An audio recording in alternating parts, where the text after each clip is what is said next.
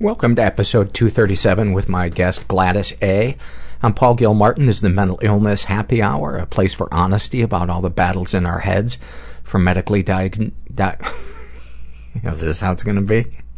From medically diagnosed conditions, past traumas, and sexual dysfunction to everyday compulsive negative thinking. This show is not meant to be a substitute for professional mental counseling. It's not a doctor's office. I'm not a therapist. It's more like a waiting room that doesn't suck. The website for this show is mentalpod.com. There's all kinds of stuff you can do there. You can join the forum. You can read blogs. You can fill out a survey, which we like to read on the uh, show. And uh, even even if you uh, your survey isn't read on the show, um, it gets uh, usually gets read, and it helps us get to uh, know who you are uh, better. Um, ha- I shared with you guys last week about the um, shooting, uh, the suicide by cop that I that I had uh, seen the week before, and um, I think I experienced the first. I I hesitate to use, use the word PTSD because that that might mean for a minute uh, not minimizing something that happened to me uh, or that I am experiencing. But I was in the grocery store with uh, with my wife um, last weekend, and so this would have been about a week after the the event happened, and um, I got so angry. And normally I'm really chill, like when I'm in a, a, a grocery store, even if it's crowded.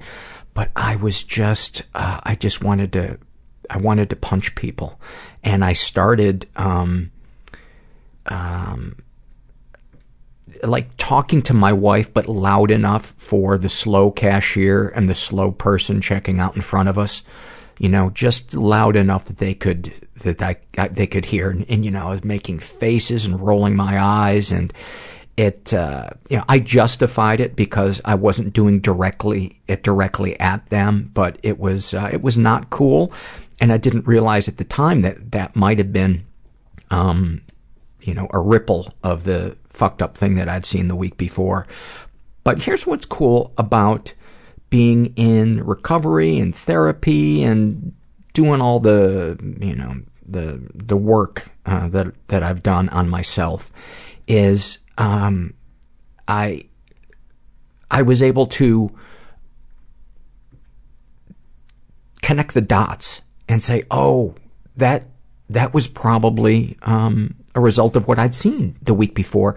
And just that knowledge um, felt comforting. I, I think a lot of times one of the biggest things we need to know is what we're experiencing is an actual thing, that it's not made up in our mind, that, that it's not, that we're not just lazy assholes. Cause I think that's a place the mean voice in our brain, that's its, that's its top selling song, is you're a lazy asshole.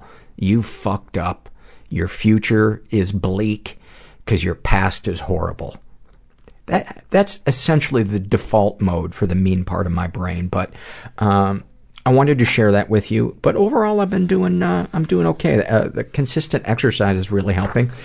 I'm completely off the mirtazapine now, and I think I've already lost about five pounds. So, um, excited about that. I was at the limit of my biggest pants. That's a scary place to be. That is a scary place to be because then you got to go to the store and you got to buy new sizes. Oh, that is that is not a fun trip to make. I'm going to read a couple of surveys before we get to the um, conversation with Gladys. And Gladys is a, a pseudonym, uh, by the way. Um, this and, and by the way, Gladys uh, did some work in the um, in the sex industry. Uh, she doesn't currently work in it. And uh, I believe she's the third guest that we've had on in the history of this show who uh, does sex work. And uh, I've put it out there before, but I would really like to talk to a male um, who works in the sex industry or has worked in the sex industry. You know, um, yeah. Anyway. This is from the Shame and Se- no uh, Struggle in a Sentence uh, survey filled out by a uh, soldier uh, who calls himself Joel, and um, he's in his 30s, and about his depression. he writes, uh, it's rated at severe, um, isolated in the deepest, darkest hole. No matter how much you hear people are willing to help, they won't. Stuck doing this shit alone. About his anxiety, struggling to get air, sweating my ass off, freaking out and thinking people are judging me hardcore. About his sex addiction. I try to avoid the funk of depression with sex or masturbation, but it never makes me feel good, and due to my meds, sometimes I don't, quote, finish, which creates really bad arguments after. Uh, hopefully not after you're masturbating, because that would be a that would be a really unnecessary argument. Uh, OCD. Uh, I have a high detail of organization and counting with certain things. PTSD. Fucking thanks, Army. Can't fucking sleep or function in public like I used to. I'm on edge way too much. Uh, anger issues. I have a short fuse. A big thing that will set me off is re- is repeating what I said. Um, snapshot from his life. I fucking failed at killing myself. Nothing makes you feel like a bigger piece of shit. You know, I, I can understand how that's how the mean part of your brain would tell you that, but ask yourself, have you ever looked at somebody who attempted suicide and said to yourself that person's a piece of shit? Never. Never once. I feel nothing but empathy for people who, who do that. I, I hope that you can let some of people's compassion in for you, but I'm sure it's hard in the in the painful state that you're in right now. Um, anyway, continuing with what he wrote. When I start feeling depression coming on, I tend to mask it with anger. After that, I beat myself up for allowing to get to this point. I'm then stuck in my personal hell. But he let people in. Let people in. And if the people that you're letting in are disappointing you, reach out to other people. Um, okay, I, I don't know what it's like going through what you're going through. I know a little bit of it, but um, I would be I would be dead if I hadn't let people in my life. And I don't want to see you throw your life away. This was uh, same s- survey filled out by a guy who calls himself uh, Schrodinger's dog. He writes about his um, depression, wanting to die, shame for wanting to die, and shame for the shame of wanting to die. That's good. That's just good. Uh, alcoholism and drug addiction, whatever it is, please just give it to me. Oh, I was a garbage can too. I was a garbage can, man. Um, racial cultural bias, too white for black people, too black for white people. Uh, snapshot from his life. Fuck, it's only 11 o'clock. This work is boring. Today will be boring. I'm boring. I've never had another girl. I'll never have another girlfriend. I'll never have sex again. It's probably better that way. I'm so fucking disgusting. I'm so lonely. I'm so horny. I need to do something. I'm too scared. I'm such a little bitch. Why does anyone put up with me? I'll never amount to anything. I don't have the will. I'm wasting my life away. My friends should be ashamed of me. My family should be ashamed of me. I should call my mom more. I should call my brother more. My brother's suffering too. I can't help my brother. I can't help myself. I'm in my head too much. Fuck. It's only 1101. This work is boring. That was great. Thank you for that. I think I think a lot of people just went, "Wow, me too. Me too." And then this one is uh, by a, a woman who calls herself a wolf and about her OCD. She writes, having OCD is like having a song stuck in your head, but instead of La Bamba, you can't stop thinking about punching a baby. My God, somebody does what I've been doing. There's shame. You have boundary issues. I feel guilty for hating my mom. I will be high by 4 p.m. You feel helpless. I will be in hell by 4:15. Prison was not easy, but I deserved it. I think I'm just addicted to lying. I rubbed my body in mud and I laid in the swamp. Didn't move for six hours. I looked forward to and dreaded each meal at the same time. I think I desperately, desperately wanted to talk about it, but I didn't know how to start the conversation. And that's when I, I called the suicide hotline. A good Craigslist experience is if you are alive at the end of it. So, so that is when I first felt love. Like I first felt reaching out to the people and sharing with the other people. Um, this intimate connection where people do stuff for each other without wanting something in return. Yeah, I just I surrendered. I think I was 28, and that was the first time I ever experienced that, and it was amazing.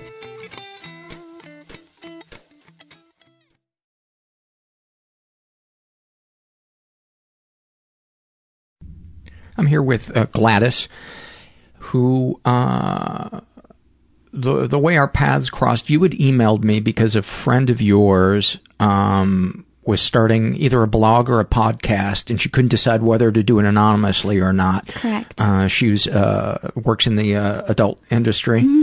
and um, and you shared something about yourself too, and Yeah. Um, yes. So, um, pretty much, um, very recently, I stopped escorting. Uh, well, actually, it wasn't that recently anymore. It was September 2014. congratulations. Um, yeah, it was, I mean, it really, I really didn't get much out of it at the end of the day because, like, the loss and the gains kind of just like equal out in terms of like, I put a little money in my savings, but it wasn't like a huge money making thing. And um, but anyway, so I had recent, I recently stopped escorting and um, have really been struggling to find a way to deal with that. Um, Financially, no, no, no. Like mentally, emotionally, because like I had this really great setup where I was just putting everything in sort of a vault situation until a later date. compartmentalizing, the- Right. yeah. Um, that was working great, and then it stopped working. um, the so- le- the lease on your compartment ran out. yeah, yeah. Lease was up. Um, and I just it came to the point where I was like, okay, well, I need to figure this out and like reach out to like a community of some sort. Um, and like when I first started, I had sort of been there's like I don't know if I'm answering your question. I think I'm just going off on a tangent. It's okay. Um, but there's basically like when I started. Well, I first started. no, I'm just going to where I started. I'd, actually like to start from the beginning. Okay, uh, yeah. beginning of of your. But I, re- your- long story short, I reached out to you because I had stopped escorting and was looking for maybe a way to, to talk about that, and a podcast seemed like a good idea. And my friend had also been in the industry and was interested Yeah. in doing that. And I thought some of the stuff that you shared with me was uh, interesting because you were at a, a, I think at that point you were at a financial crossroads, but you had Mhm. decided you wanted to put it behind you, and you're Mhm. also, uh, if I remember correctly, you're uh, you emigrated here from Colombia. Um, close, kind of. Um, I was ap- actually adopted um, as a baby from Paraguay. Oh, okay. Yeah, not quite It's all- emigrated. not it's quite all- I'm a white guy. It's Yeah, all the same It's to me. Gladys. Yeah, I know. It's, it's Um, yeah, I don't know how I got that all, all mixed up in my fine. brain. I smoked a lot of weed in my day. sure. Yeah. Um, so you were born here then? I was born in Paraguay, but I was adopted when I was four months. So I see. was very, very young when I was adopted. Okay, I was funny because when you, you when we met, uh, you know, five minutes ago, I was like, "Wow, she has no accent." Oh yeah, that would have been really amazing. I should have just said that I was born there and immigrate. Or never mind, because then I would have been pulling off really great accent. But Um, talk about your your childhood. What was your childhood like? Where were you raised? Uh, do you have siblings? Um, yes, I was raised in. Um, well, I was kind of my childhood was, was split in half um, between um, zero to nine. I lived in uh, Eagan and then Eden Prairie, Minnesota, and then um, when I was nine, we moved to Scottsdale, Arizona. Did you? Oh boy, there's a switch. Did Yeah. you play? Did you play hockey when you were a kid? No, I was terrible at sports. I tried all of them, but I really just got gymnastics and dance and singing and acting and all that stuff. But no, I never did hockey. I should have. So you moved to uh, Scottsdale. Huge Mhm. change of pace. And you were how old when you moved? Nine. Nine. It's like Uh, the worst age to move. You're like just about to hit puberty and like And, and plus, I would imagine you you had built a you know a circle of Yes, friends, and yes. people got to know you, and felt like home. And then all of a sudden, you get uprooted. What what was that like? Um, that was really kind of terrible, and I really like resented my mom for a long time. She's single. Um, Where was your, and- where was your dad? Um, so my mom is is a single mother. She adopted me and I my see. sister as a single mother, so she was never attached to a partner. Okay. Um, she had she like previously had partners, and then like when we were growing up, she had boyfriends and stuff. But um, so wait, what, what did you ask me? The the move to Scottsdale, Yes, it but was very hard. Uh, Um, and the total number of sibling uh, of I've- kids in your I've, family, um, just you and your sister. Yeah, me and my sister, and she's 20. She's younger than me. Okay. She's, uh, a few years younger than me. And, um, right, so when I was three and a half, my mom um, took me back to Paraguay on a trip and um, to adopt my little sister, who isn't like my biological sister, but she wanted to get me a sister, like, is how I like to think of it. Um, and it was really amazing, like, because I don't know, to be kind of like in second in charge to a little baby when you're like that young. I mean, not second in charge, but there was there were There's nannies. li- yeah, yeah. there- You know, there's a little But- bit of a of a power thing that the- Yeah. the, kid get you. All of a sudden, you're not the baby, yeah, and you like that. I did. Um, I don't know. I think I spent a little more time trying to get attention from my mom after that. There was a lot of um, friction with like in all of the home videos we have, it's me dancing in front of the camera and my sister like in the background and I'm just I'm like making up a song to dance. My my mom's trying to like get my little baby sister in the frame and I'm just like yeah. Every So- every comedian that I know, that is what our home movies look like. So you're not alone. It's really that. really embarrassing to watch. Except my my songs are pretty solid. Um, you singer. yeah, I I thought I was when I was four. Um, but yeah, so um, she had a lot of problems at an early age. Um, Was that the only time you went back to Paraguay? Was to adopt I went sister? back again when I was 13, but I really just couldn't appreciate it at that age. I don't think I kind of was not into being um, a person of color. I wanted to really be white for a long time.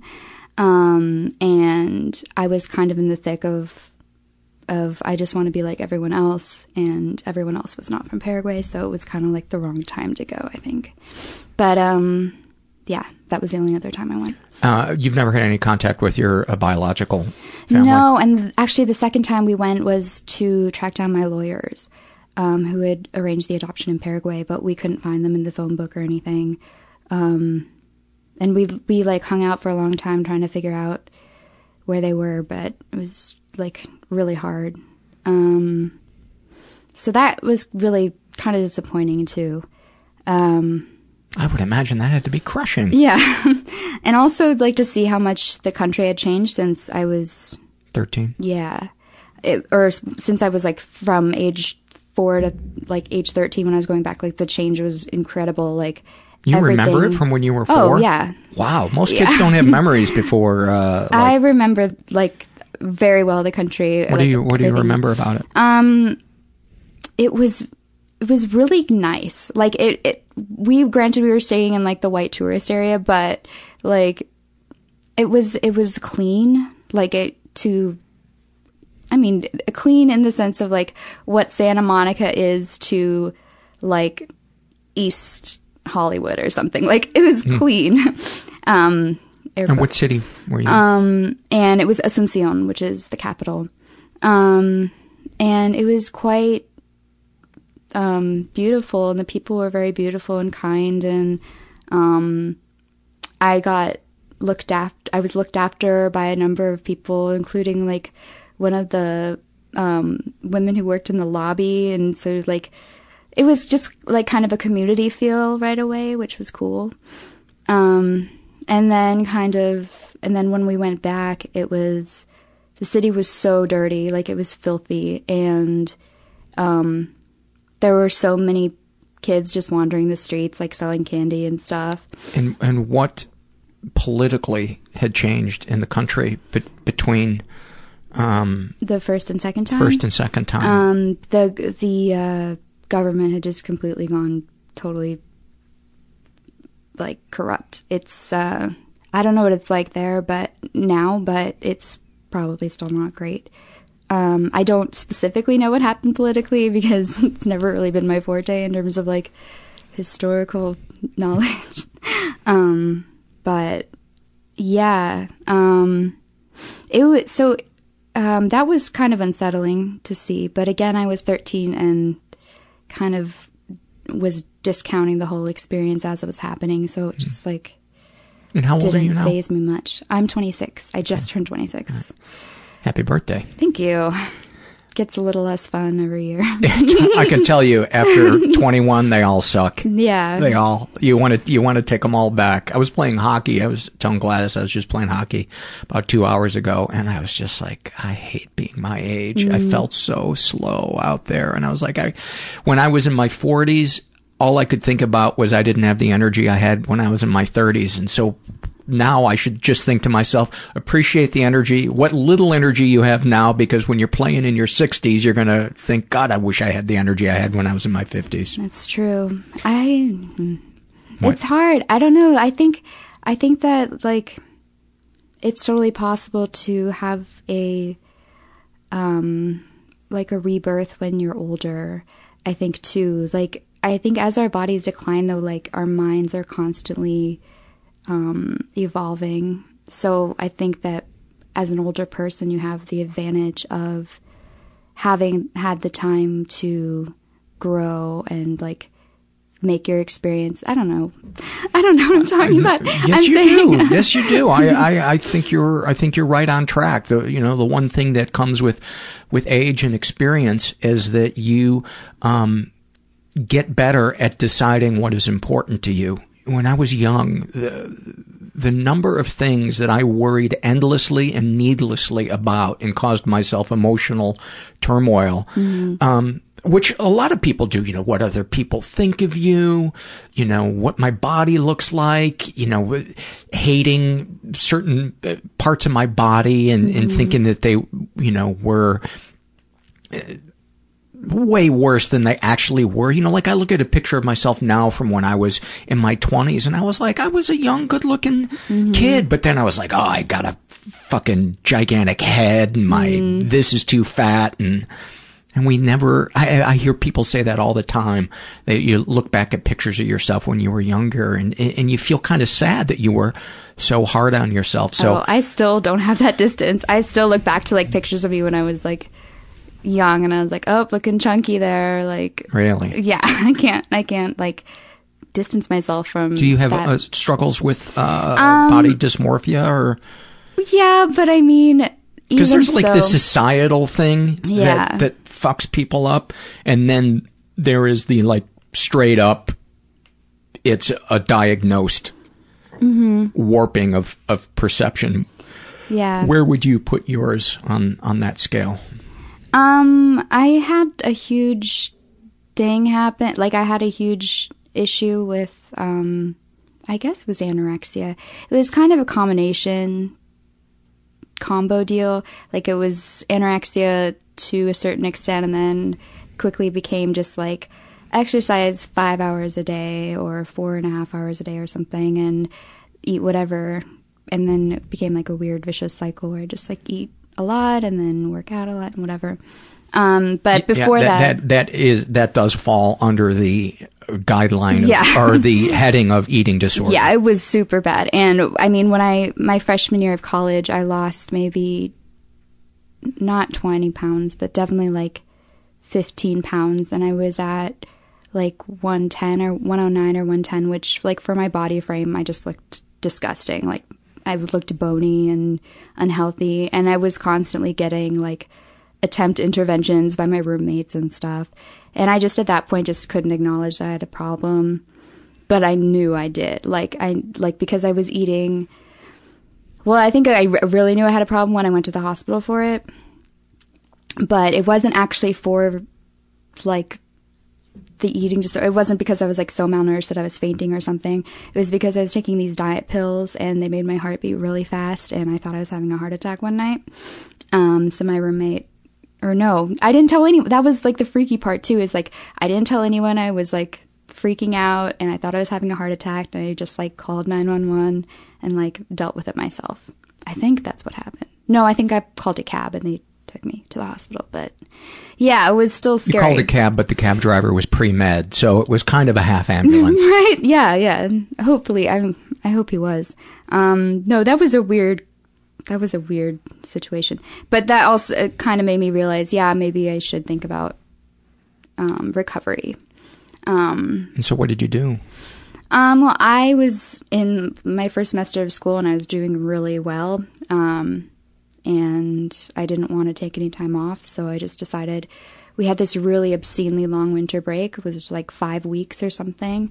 Um, so uh, I just spent that whole time kind of like I don't know. I, I really spent a lot of time meditating and um, writing my feelings down and just like being really cautious not to limit myself. And it was, I don't exactly know how I did it, but I somehow managed to like, so I somehow managed to reverse it by the time I got to my second semester. So you broke you broke out of the cycle of uh, Anorexia. gor- gorging and uh, excessive excessive exercise. No, I I stopped being like anorexic and then started overeating and overexercising. Oh, so it was like I I. I, didn't switch- quite recover, but I did We kind call of we call that switching deck chairs on the Titanic. yeah. Did one of those switcheroos. So um yeah, that was Where are you uh, at with it today? With uh, Um, any kind of eating disorder?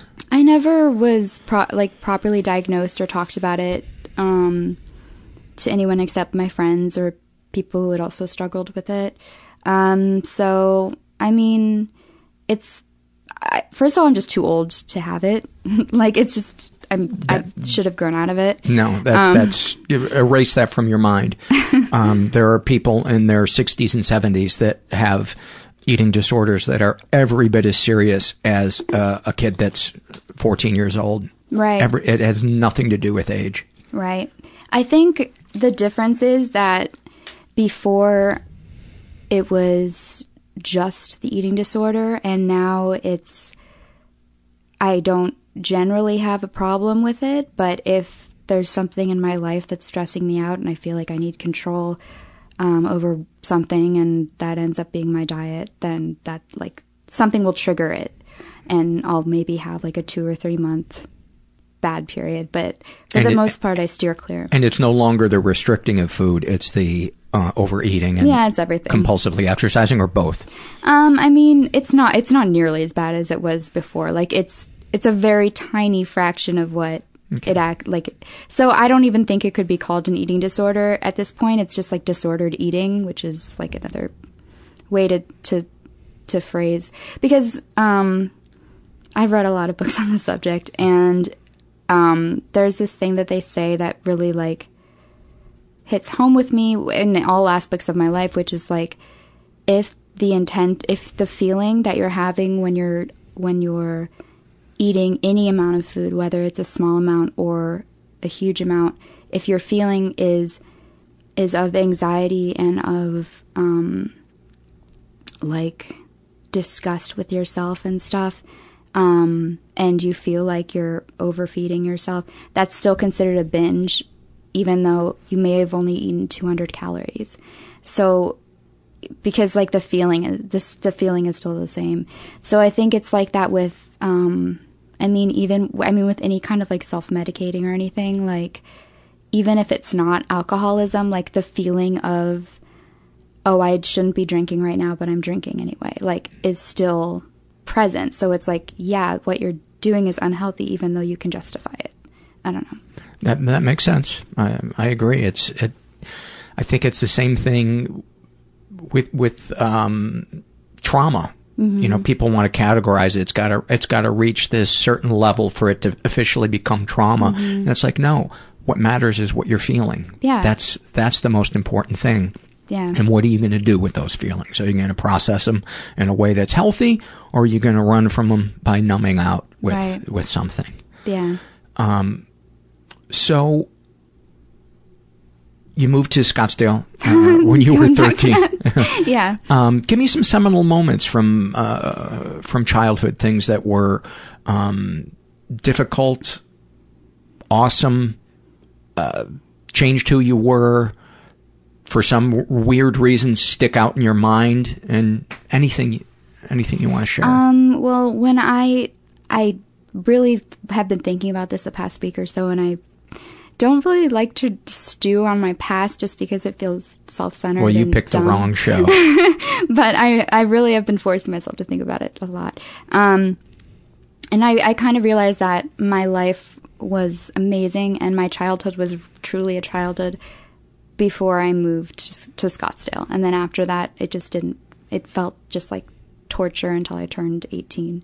Um, and could it have been like the onset of puberty? Possibly, but I wasn't like immediately into it when I moved.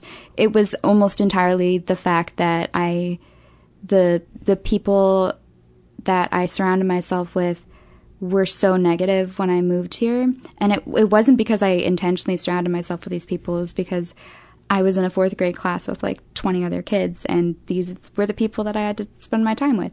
Um, so it was a very toxic environment for me in terms of um, Were they materialistic? they were very materialistic. Um, to give you an idea, like the woman who wrote Twilight went to my high school.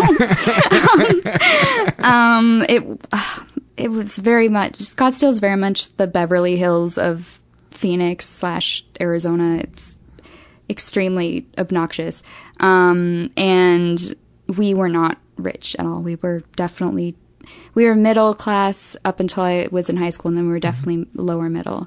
You know, I had a similar experience in grade school. It was a very small grade school. It was it was Catholic, and um, I was popular there, and and there was almost no materialism Mhm. amongst my peers. And then I went to a high school that my town shared with a super wealthy Mhm. suburb next door, and all of a sudden my group of new friends, because all of my old friends went to the Catholic high school, and I was like, I've had Oh. enough of this Catholic bullshit Mhm.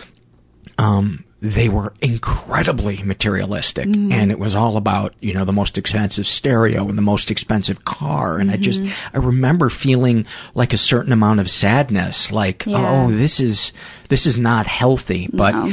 You're not going to change them and it's you know i liked them other than that but it Mhm. was it was always um it it kind of sucks being Yeah. around kids that are materialistic but uh, go ahead i just uh, Um, oh, no, that was definitely exactly what happened with me too, except I, unlike you, I don't think I had the wherewithal to remove myself from the situation and see that, um, it was, these were not the people that I should try, be trying to, um, make friends with because they were just not worth my time.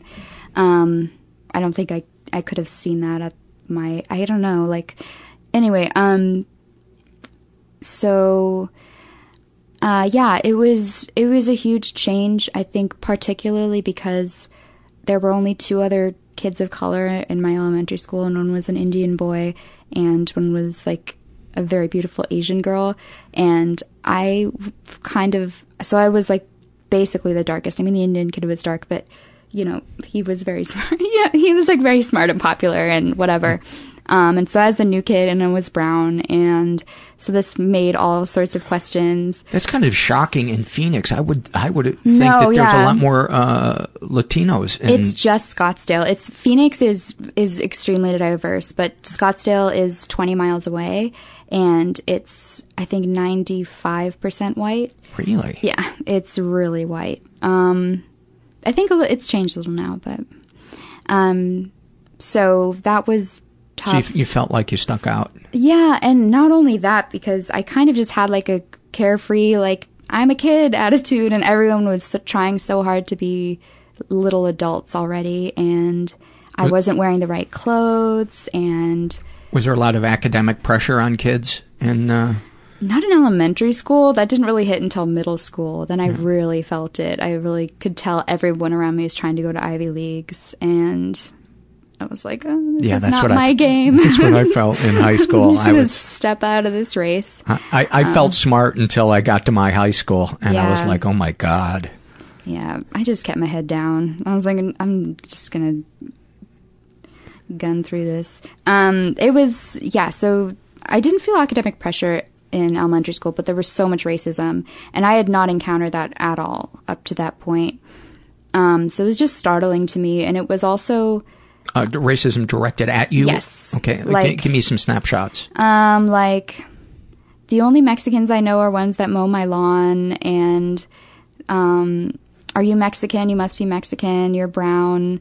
Um, so that must mean you're Mexican. And I would try to explain where I was from, and they just like didn't have any interest. They probably didn't even know where your country was. No, not really. Um, so, and or then like, are you black? And oh, and then I remember in my in fifth grade when I finally made an effort, or I made this huge effort to like transform myself between fourth and fifth grade, so I could to have friends, and because I had one friend in fourth grade and everyone else treated me like a freak. Um, so in fifth grade, I was finally hanging out with some of the popular kids, and one of them told me, "We we didn't hang out with you because we thought you were Mexican, but now we know you're from Paraguay." And I was like, "What does that even mean? Like, what's the differentiation?" It was just so stupid. Um, so yeah, I kind of just immediately jumped into wanting to be popular and well liked, and did kind of whatever I needed to do to change about myself so I could fit in in with the, that crowd. You know, another great episode uh, for that type of subject uh, on this podcast is the one with, um, God, why am I blanking? Uh, Loren Sulla. Uh, she t- she was a cheerleader, and she talked about just compromising who she was Mm-hmm. to fit in in high school, and and really kind of hating herself Mhm. uh, for that. Does does that kind of ring true? Yeah, I mean, I don't think I hated myself for that. I think I was so deeply enmeshed in this culture of of um of standards. Like there were just so many standards for everything, um, especially beauty. And I found that I just wanted to be more than anything, just be like beautiful. And beautiful was white. So I spent so much time just like hating myself because I wasn't Uh, white. that's so heartbreaking to hear. Yeah, it was it was rough. Like I went through my journals one time and there was this section for dreams and like what's your dream and it was like I want to be blonde and have long blonde hair and fair skin and something else stupid like a Corvette or something dumb. um What do you what do you think and feel as you hear yourself share that now? Oh, it just sounds stupid, but it was back then. It was like that was a huge thing for me to just like hate myself so much, um, and something that I just intrinsically could not change. Um, But today, do you feel like that's completely gone from you? The oh yeah, Okay. yeah. I've At- no at- desire whatsoever. At what white. a- easy now? I'm white. um, at what age do you feel like you let go of that um, wishing you didn't look the way you do? Probably when I went to college. It took a long time because high school was not was no more self esteem boosting. Like I would always get the bit parts in the plays, even though I had a better singing voice than some of the other girls that were auditioning because people were playing favorites. So just like I was never happy in high school, really, um, either in any way. So. Any uh, snapshots from uh, grade school or high school you want to share? Um, yeah, so this is really okay.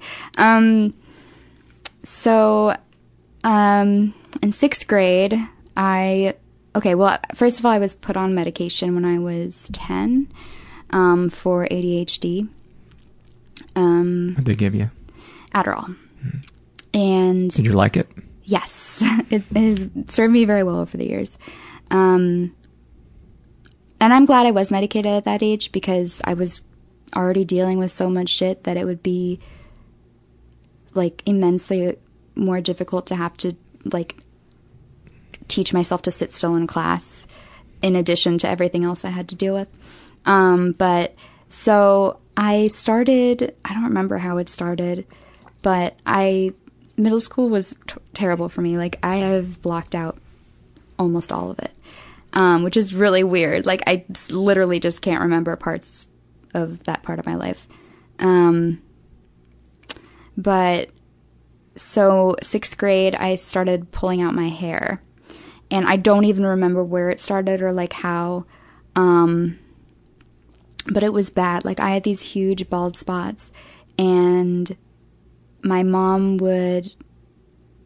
Like I finally broke down and told my mom about it, and she was really helpful. Um, but at the same time, it I didn't know what was causing it. It was obviously anxiety. Um, and I think I was actually at the time on an anti anxiety or antidepressant as well, but it just obviously wasn't working. And it took a long time to readjust my meds so that I just stopped like ticking and um, yeah. But then so after the meds the meds helped with the trichotillomania. yeah, um, but uh, literally after that happened, like I never had any problem with it again. So I think it was maybe just the pressure of going into middle school that really triggered something awful. You know, it's amazing the ways that we cope.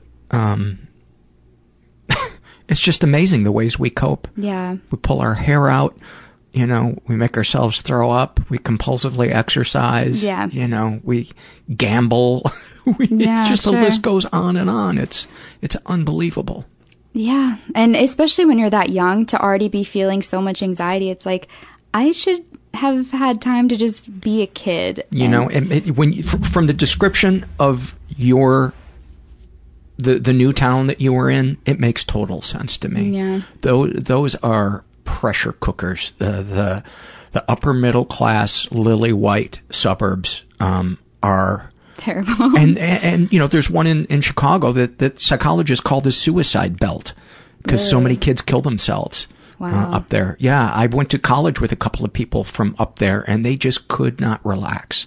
They're Yeah. just you know the knees always bouncing and the uh, hair know, trigger. Yeah, just um. But go ahead.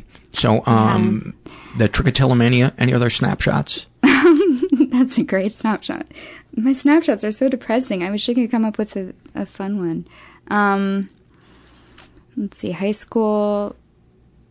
I um. Oh, I can give you a snapshot.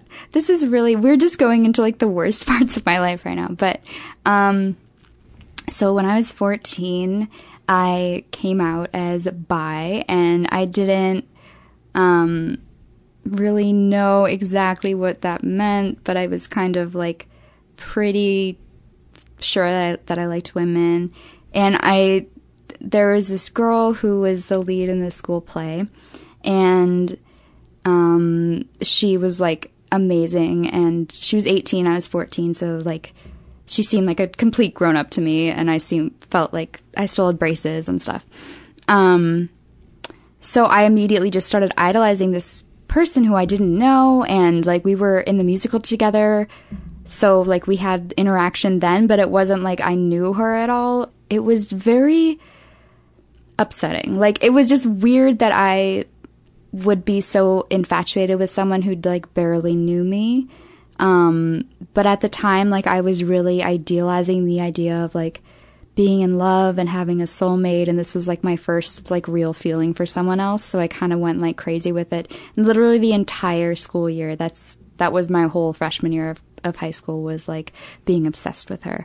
And um the and i got like a c in algebra because all i was doing is like scribbling notes it was ridiculous um but and then so she's going off to college at the end of um Duh, she was going off to college. She's graduating. Um, but she's going in a diff- a different state, so I wasn't going to see her anymore. And um, I decided to write her a letter saying how I felt and whatever, even though it was the stupidest idea ever. She had a boyfriend of two years, and she was super Catholic and like sang in her church choir. Um, uh, boyfriend ended up coming out as gay, and she ended up coming out as somewhat gay. So go 14 year old me for figuring that one out. How did she react to your letter? She was really nice and supportive and like super cool about it. And after that, like we started like instant messaging throughout high school and she'd like like give me tips on studying or like boys or whatever. And it, we ended up having like a pretty good friendship, but that later collapsed when one year ago we reconnected and it was awful. It was like the worst Why? experience ever. It wasn't the worst experience ever. That was a huge overstatement. Because it was like we we were meeting up after all these years. It was like 10, 10 years later. Um and she and like the facade of what I thought she was just like shattered completely because she ended up being like this so, like hugely manipulative narcissist. Um, to the point where like we're still talking and I don't want her in my life because like she just will constantly like 3 months will go by and then she'll text me and be like hey like she needs to be she needs to have attention on her and people in her life who want her and can't have her and stuff. It was just a terrible experience but um yeah, so I just I from day 1 had like started out with really toxic romantic relationships. Um yeah, since high school snapshot. But the rest of high school was pretty uneventful. I didn't do much. what's the What's the next eventful thing in your in your life? Um, definitely college. It was. This would be when I would circle back to the eating disorder thing, um, which was my freshman year of college. And um, after after that, I think the biggest thing that happened in college was just extreme extreme depression. Um, I kind of there were long periods of time where I just didn't talk to people. Um, Had a girl. yeah, but um, you're doing it right. Yeah, but I would just shut myself off from the world and just feel bad for myself for long stretches of time. Um, that actually kind of peaked in my senior year of college because I had like half the the the course schedule that I had years prior, so I had all of this free time. And I was working on my senior thesis, but it was still kind of just empty time. Um, and yeah, I think the whole I don't know. I, I was at a very small liberal arts school, and it was kind of just like high school part two a little bit, with a lot cooler people.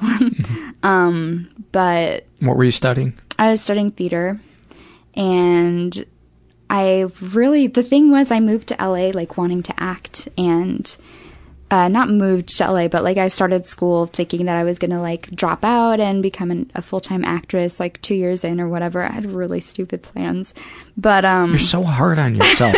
you are so hard on well, yourself. I don't know. Like that seems so implausible. It's just like move out here and just like drop out of school and become an actress. Who am I to have a dream? I don't know. Dumb me. Well, it, it was another dream quickly shattered situation when I got here and kind of just started going out on auditions and just realizing how much of it was based on what I looked like. And it was just the same shit again, which is like being stereotyped. And I just wasn't all about it. Um, and I still am not all about it. And I, I also realized that writing is my stronger suit. So I decided to just stick to that and become one of two playwrights in the theater department instead of one of 48 actors or whatever. It was a very small theater department. Um, but yeah, so it was just, it was really disheartening, I think, coming here. But what did, what did it feel like the first time you heard your words performed? Um, it was amazing. Like that was probably, that was the best part of college was kind of being able to showcase my work and being like the star writer of the theater department it was that really been cool. awesome. Yeah, it was nice. I mean, it was short lived and probably ill conceived on my part. I don't think I was quite as good of a writer as I thought I was. But um yeah, it, it was that was kind of the first real validation I felt. Um cuz I mean, I graduated with a like a 3.8 in high school or something, which is just like nothing compared to the weighted grades, which were like 4.5 or something. So I never really felt like graduating with that GPA was a big deal. And then college, I didn't have a great GPA, but I had written this play that got honors. So it was like, yeah, like really the first taste of validation I had and kind of made me think, well, maybe I could actually do this for a living, um, writing and um, yeah, but um, at the same time, I had I had that confirmation, but then I also had the confirmation that the city is kind of like a cesspool of hate and like terrible people sometimes.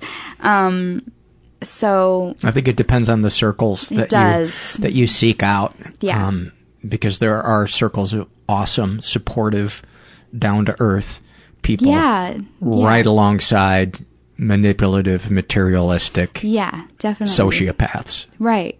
And yeah, I think I was just kind of not sure what I wanted to do, so I went after I graduated. I went back home for a year, and um, I mean, there's a snapshot there, but I don't really know if it's relevant or like Oh. it's a little distant at this point. Um, but Share it. yeah, okay. Um, so when I got home, I think I'm leaving out a huge part part of my whole childhood, which was that um, my sister's um, has a learning. My sister has a learning disability, and um, growing up was really, really difficult. Um, she For her, for you? for all of us. Um, she was really violent at an early age, and she would throw these tantrums where she would just scream and cry and kick and like hit people, and we would have to like hold her down in public spaces and just oh like my god. just like wait it out. And sometimes it would be like an hour, and we were like in the school parking lot, just like trying to get my sister to calm down. Um, this went on like up until high school. Um, and that kind of was, I mean, she was ultimately like, she, she turned out okay, but well, that's a whole other thing. But, um, it was really tough. Like when she was going through puberty, it was like everything was like extreme. And I remember my mom would always have me videotape when my sister threw tantrums or whatever they're called when she had like an episode. And they would often consist of just my sister just like throwing things at my mom and um sometimes she would have like a wep like sometimes she'd have like a knife and she would be trying to cut my mom and sometimes it would be like um like like scratching or it was just a very unsettling thing Was to it a, videotape. was it a uh, like a chemical imbalance, or did something Yeah. traumatic happen to her emotionally, or Um, well, it's been determined she has like fetal alcohol syndrome, and she also she was the last of nine children, and they were all. So, I don't know. Her her mom was most likely on drugs, like when she conceived most of her children. So she, who knows exactly what is chemically Mm-hmm. going on there, but yeah, it was really bad. Um, and it took a long time to get her med stabilized too, because she kept getting misdiagnosed.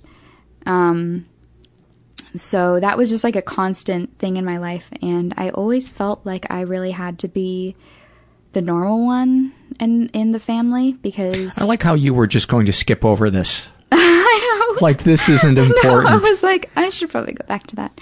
Um, yeah. Um, I I really felt Oh, like and then there's that thing where I felt like I had to be the parent when my sister was dangerously violent. yeah, a little bit. Um, that kind of sucked because when I was at school, I was not happy and I wanted kind of a safe haven to go to when I went home. That was just never possible. Like, there would always be my sister would be having a tantrum. Sometimes there was quiet, but it was often the quiet before the storm. And um, so, yeah, it was not You didn't have a safe place. ideal. Yeah, I didn't really feel like I had a safe place. I mean, my room was was very safe, but I could only lock myself in there for so long before my mom was like, she's like starting her tantrum again or whatever. But um I'm really kind of rationalizing this a lot as I'm saying it. Like it was a really traumatic experience.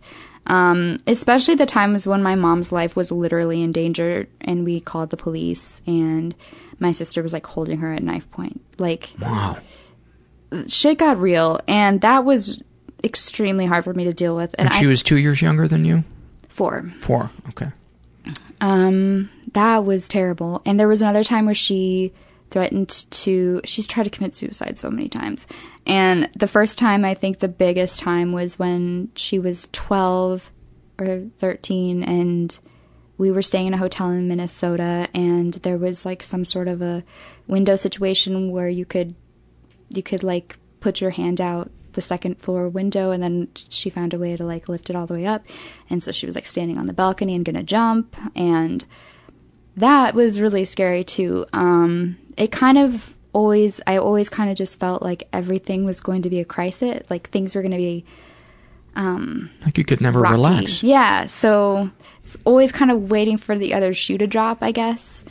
Um, when some when things were going well. Um, so I think maybe that influenced my view of life and and and stuff in terms of like I have to survive and not I'm I'm living. I'm surviving and maybe constantly. peace and happiness aren't just meant for just aren't meant for me. Right. Yeah.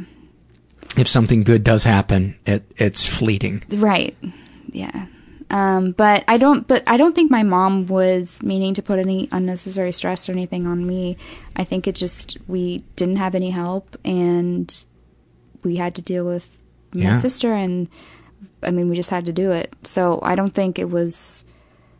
I I mean, I wasn't required to help out, but it's like when when that was going on, there's no way I was just gonna sit by and like put my mom in danger or something. So, um, and it wasn't always that bad. Like we had good times as fa- as a family too, but overwhelmingly it was not great.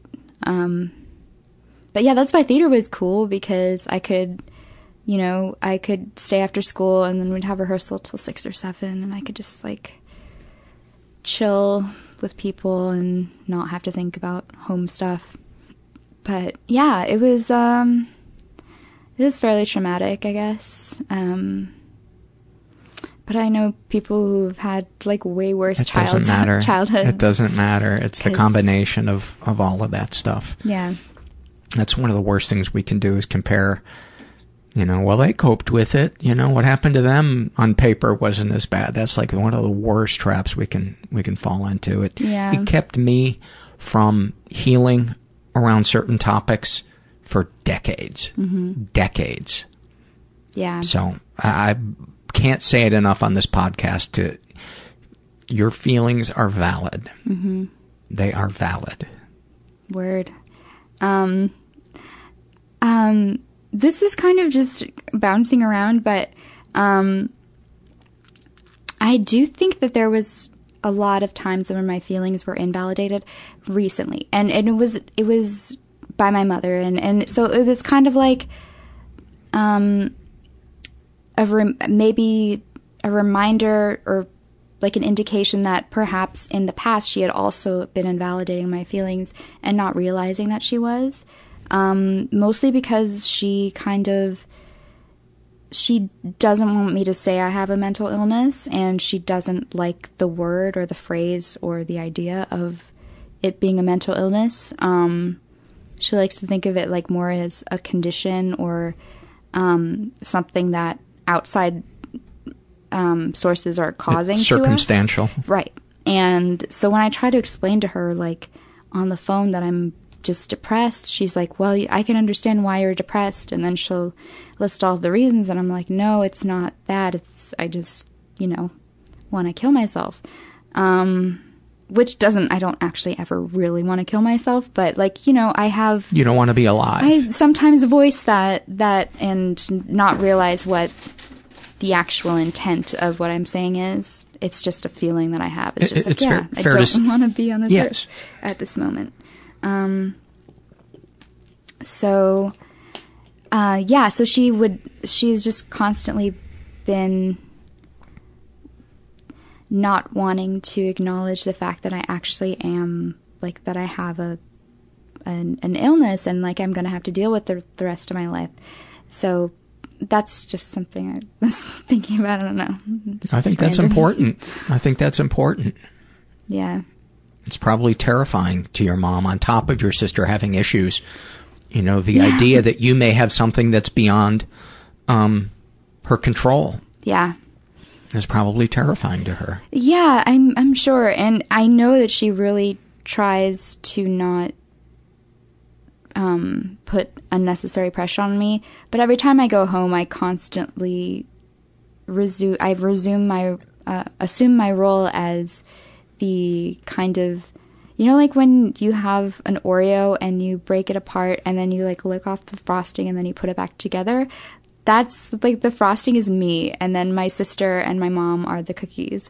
And i just feel like i'm barely holding them together but and i'm constantly having like the threat of like them tearing apart again. So it's just like So are you of- saying you cause diabetes? yes. Is that what you're saying? yes absolutely. 100% Uh, that's pretty profound. That's uh, that's um, that's quite an image, and that makes that makes sense to me. Uh, you know, I, I relate very much because my my brother um, uh, was high maintenance as a kid, Mhm. and um, lots of fights between him and and my mom, and my mode from I remember at an early age, I just remember thinking, whatever, w- no matter what happens around me, I'm not going to cause a problem. I'm Mhm. I'm going to be the good kid, Yeah. and that had bad re- repercussions. You know, in some Yeah. ways it was good, but in, in a lot of ways, I didn't learn how to confront. I didn't learn how to set boundaries. I didn't learn how to feel. I didn't learn how to, you know, identify my needs and, and on and Mhm. on and on. Did any of those ring true for you? Yes, all of them. Yeah, and who wouldn't be pretty much. depressed when your your view of the world is that it's this thing to be endured um, rather than this thing that you can thrive in? hmm Yeah, and that, and I also kind of think that I'm genetically just wired. Because actually, it's interesting because my mom says the same thing that she says about mental illness, that she says about my sexuality, which is that, well, you didn't have a male figure growing up. And that it that means that's part of the reason why you don't you can't trust men. It's because like you know, you haven't had a good man in your life growing up and it's like, no, I think I was just hardwired to like generally mostly prefer women. Like I think that's just like I knew that when I was like 6. Um but my mom kind of always wants to put like nurture over nature and I think a lot of depression, well at least my depression feels nature. Like it feels like it's kind of always been there and was dormant until it wasn't dormant. Um but I definitely think that environmental factors affected me in ways that I m- maybe didn't or haven't like examined Mhm. as an adult. But Uh, have you? Oops. Hold on one second. Our thing just made weird sounds. Hello, hello. Check. check. Our audio just had a, a little glitch. Um, so, what's the next big portion After of your life, or seminal moment, or issue? Um, so I th- sometime in college, I think I don't remember when my first job was. Well, when I lost all the weight for when not for my eating dis- when I had the the really bad eating disorder my freshman year, I lost a lot of weight and I started doing modeling because it was an extra way to to make money, um, and I was like the right size for it.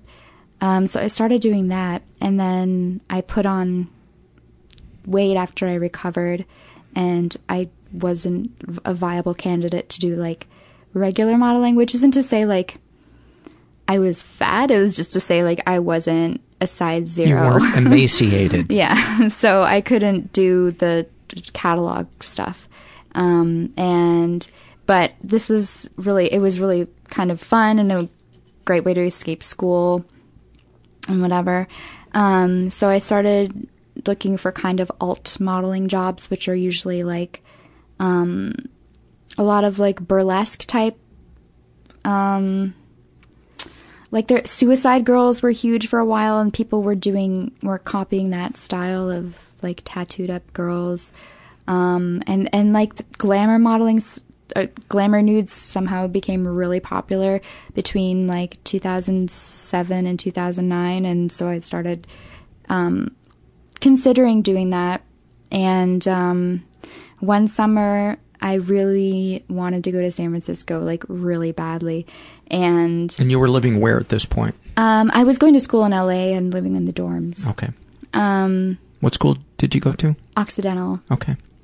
Um, and so I, I really wanted to go be with this person who lived in San Francisco. And um, in order to do that, I would need to have like a large nest egg situation. Um, You wanted to go live with this person? um, I was gonna Or like visit. rent an apartment there and like get a job and be there for a few months over the summer. Was this uh, somebody who you were rom- romantically or Yes. platon? Okay.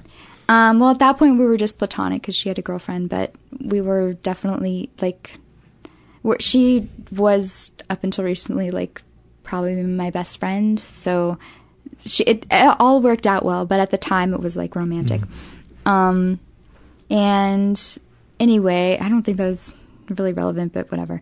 Um, she so or me, um, I decided to take a few of the glamour modeling gigs, and they paid okay, but I needed to make more. Um, so I decided to just like do something crazy and spontaneous and um, do a porn shoot. Um, but I had all these rules for myself in place, which was no on screen penetration, and I wasn't going to do anything without protection. And I just had like all these rules in place. So I thought everything would be okay because I have these control variables and um, things are going to be fine. Um, and the way porn works is you get sucked in and they say, oh, it's just a paid audition. And so you do that. And then, like, halfway through the shoot, they're like, well, if you do this, you know, you'll make like a grand. Like, we'll, we'll pay you a grand in addition to the 300 we paid you for the audition. And then it becomes like, oh, so you're doing a little more than you had told yourself you're going to do and then it becomes like, oh, this is nice. I just made thirteen hundred dollars. I've never made that much on a shoot, but that was an example of in my fantasy what I look back on and think my porn days were like. Um, so I did that, and it was really shitty. Like the experience, just I felt awful afterwards, and I didn't feel like I had done it for like the right reasons um, which was no reason. It was. I, w- I was going to say what what.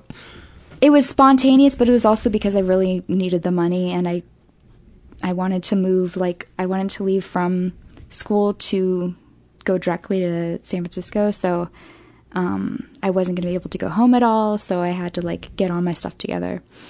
Um, Have you seen the uh, documentary Hot Girls Wanted? No, I've seen it on it's... Netflix. I have a lot of issues with like documentaries about sex workers, so it's I haven't watched that one yet. But well, it's it's a mostly about girls that have just turned eighteen and how they're they're um, highly in demand be- mm-hmm. because they haven't done anything yet. But as right. soon as they do something, their value goes down because they're no longer first timers right. doing this. And, but they've put all their eggs into this basket now. They're living away from home. So they wind up having to take these degrading jobs mm-hmm. to keep doing this thing that they thought was a good idea. And mm-hmm. it's, it is really hard to watch, mm-hmm. but I think it should it should be required viewing for every person, male and female, that turns 18, because mm-hmm. uh, it bursts a lot of the bubbles that yeah. people have about um, the that line of work being glamorous. Yeah, definitely. Um, I mean, actually, now that I'm thinking back, I don't know if I felt so terrible about that first job. I think I did. I think I was kind of riding on the thrill of making that much money in one in like an hour. Um, and what, if you don't mind me asking, what was it that you said you weren't going to do that you did decided I mean, to do? I actually didn't really do a whole lot. Like I, I never had sex on on screen. Like I haven't ever done that. Um, but it was just kind of like a lot of just weird like like I, I just wasn't I was just acting like I was literally just a different person. And so I was not um okay with the part about me just completely transforming myself into this different person so I could make a certain amount of money and feel weird about it afterwards. In what way did you have to transform yourself into somebody who was enjoying what they were doing? Yeah, I mean, I mean, just um, in terms. I mean, I came from an acting perspective, so I treated it like I established this new identity, and you know, they ask you questions about yourself, and you have to have answers ready. Um, so I kind of decided on what my backstory was before I got in there and um, came up with stuff that you thought they would want to hear. Yeah, and um, just like was not my like any version of myself. So that was unsettling to me, I think, too, that I could somehow just like become this. Did you have a little voice in your mind as you were doing it saying, What are you doing? I guess. I mean, not really. Actually, like, I kind of just like was in character. I'm a very method actress. Um, it wasn't until really after that I kind of, when I had to like sit and think about the day that I'd had, that I was kind of just like, oh, this is probably not a good idea.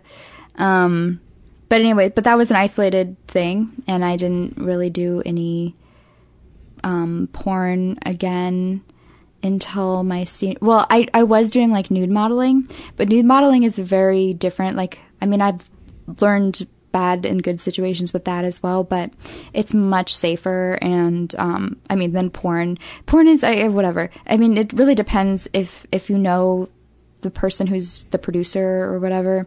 I mean, I think you can have a safe experience as like a newcomer in porn, but um, it's not particularly safe in terms of you're just driving up to this random location and taking off your clothes in front of someone you you don't even know sometimes like That sounds terrifying. yeah.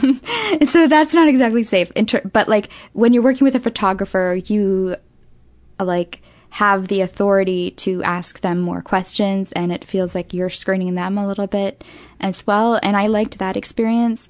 Um also it was just fun. Like i didn't ever usually get copies of the pictures so i didn't have to like obsess over myself. I could just like have fun for a couple hours and sometimes work with other models and um, I highly recommend nude modeling to all younger people um, who are interested in that line of work but don't want to go through hell. Um, that's a fun way to kind of So you found explore it, your boundaries. You found it to be uh, empowering and liberating? Yeah, that was yeah, it was great. Um, but so I did some of that, and and then I didn't do porn again until my senior year of college, where I was in a similar situation where I needed to make money in order to get an apartment here, and I didn't have a job yet, so I needed to like make money. Um, and then I did another shoot, and it wasn't with anyone that I knew, but it was with people that I had done a lot of research on beforehand because I didn't want the same situation as I had last time, which was just like a total feeling of like, like after I shot, like it was completely out of my hands. Like I don't know what they did with it. Um, so I went to someone like a company that actually had like their own website, and I was going to be like one of the girls on the website. Um, in a featured video for that week. So I was they weren't gonna like leave it up. I mean they were gonna leave it up, but like I wasn't gonna be featured for that long, so I didn't feel that my identity safety was compromised. Um and it's weird because I never like cared about my identity being compromised, like or me being found out in terms of nude modeling, just because like I maybe just because I knew that even though people could have their own assumptions, the only thing that was happening on, that shoot was just like hanging out naked. Whereas with porn, it was like this is like definitely a clear um, case of this girl doing this terrible thing. So it's like whatever. Um, and so the second shoot, You're talking about in your in your own opinion that it's a terrible thing, or in terms of w- in what- terms of other people's judgment. Okay. Other pe- societies, society deems porn still as like not great. Um, and I, at, at this point, I still I have that opinion too. Like it's terrible. Um, and uh, so yeah, my second shoot was just like I kind of agreed to what I what we were gonna do beforehand, and um, but this site was like way more known, so like the I was like filled with anxiety about someone finding my video, finding the video, and that made the shoot that a seems little like a bad combination. Yeah.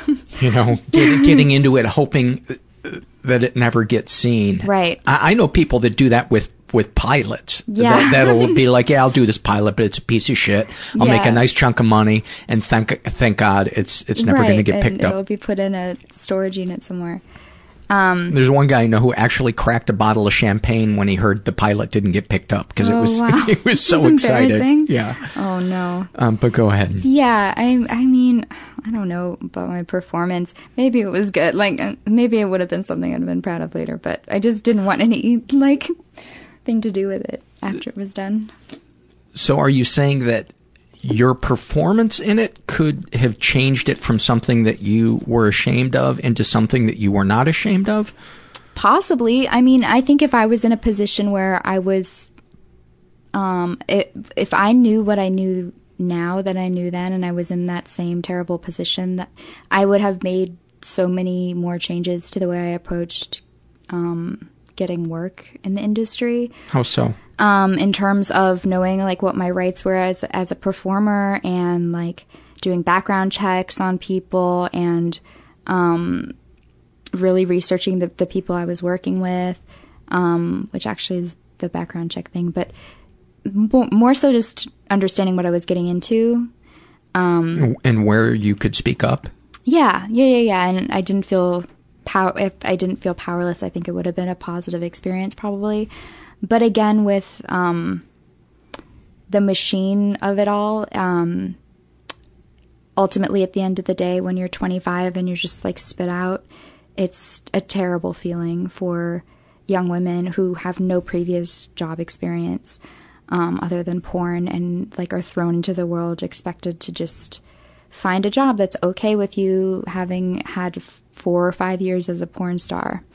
Um, so I don't think ultimately it's a great industry, um, but also the state of society just doesn't really accept porn performers as um, real people. So um, I would say uh, all sex workers in general. Yeah. They, I mean, if you look at the way the cops treat crimes against Mhm. sex workers, i it's horrifying. Yeah. Um, I think my the point of that story was that um, I did that, and I ended up not being able to stay in LA, so I went home for a year, and then I moved back um, to LA, and that's when I just like didn't have any money because I just really wanted to get out of the house. I was sick of living at home, and I wanted to like start my new life. So I moved out here with like no money. Um, and I kind of told my mom that I had money, but I really didn't have any money.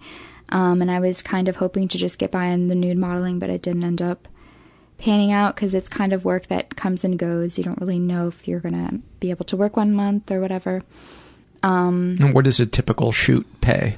like $200. Pretty decent. Is that for all day, a couple hours? Just for a few hours. Okay. Yeah. Um, so yeah, that's pretty decent pay, but it's not like regular enough to Yeah, I mean, you'd have to wor- get it three, four times a week to be able to Yeah. support yourself out here. So that was not an option anymore. So I started looking into um, escorting, but it was really it was interesting because at this at this time at this moment in time there was this bizarre phenomenon of the sugar baby, which was What's being that? born. Um, the, a sugar baby is someone who um, has an arrangement with an older man, and they, the older man, they agree on like some sort of a situation where they'll meet a few times a month, and in return, the man gives her a monthly, like, bonus or not bonus, monthly Stipend? allow- allowance. It's Yeah. called. Um, and so there's this whole internet phenomenon of sugar babies that was coming up, and I was just so fascinated by that. So I decided I wanted to try to do that, which I would not recommend to anyone. I think that to meet up with someone a few times a month and have to act like If you didn't like the materialism of your high school, how are you? How Yeah. are you going to? How, are you going to like the fucking version of that? Yeah, no, it was it was terrible, but I didn't have a choice. Like, sex work really it it's born out of necessity, and it's not something that I, I felt that I had a choice about. about. I had um, successfully landed a part time job, but I needed um, supplemental income, and it wasn't going to come from my family, um, and I didn't have savings, so this was the only option for me, and. Um, And yeah. had you and you had you tried getting regular jobs, you know, at the going to the mall or anything like that, or did you yeah, feel? of, of course. Yeah. I mean, like, I it wasn't like I was unemployable. I had a a BA and I know, but some people look down. Some people look down their nose at uh, the you know the job market. If it's if they, they have a college education, you know they'll be like, I'm not going to go work at uh, you know the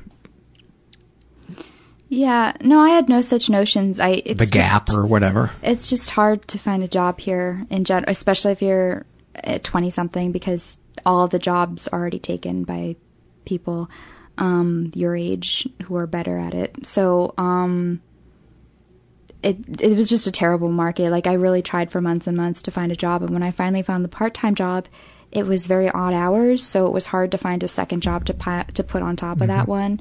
And I wasn't just going to quit the part time job, so it was a lot of juggling. Um, yeah, of course, I applied to like Starbucks and like Target and like I think Costco was even at one time possibility, but they, I never got any response from those. Um, so yeah, it was. I had to pay rent. Um, and yeah, so that was So you looked into the sugar. The I looked sugar into thing. that, and that ended up just being way too much time and energy spent on a very small return, which I had one successful sugar baby experience. So, so what happens is there's kind of it was a Tumblr community, like there was like um, a sugar baby tag, and everyone under the sugar baby tag um, talked about their experiences and talked about which websites were good to look for sugar daddies and stuff like that. And um, very few of these women were getting paid um, the amount that other sugar babies had people thinking they were getting paid, which was um, like $10,000 a month. And that just didn't happen for people. I mean, $1,000 a month, I think, would even be a stretch. Um, Wow. yeah, it was not a, a And that and that would be for meeting up with this person how many times? like two or three times a month and for however many hours at, at a time. So if you're spending the night with someone two or three times a month and you're gonna get thousand dollars a month, like is is a raw deal.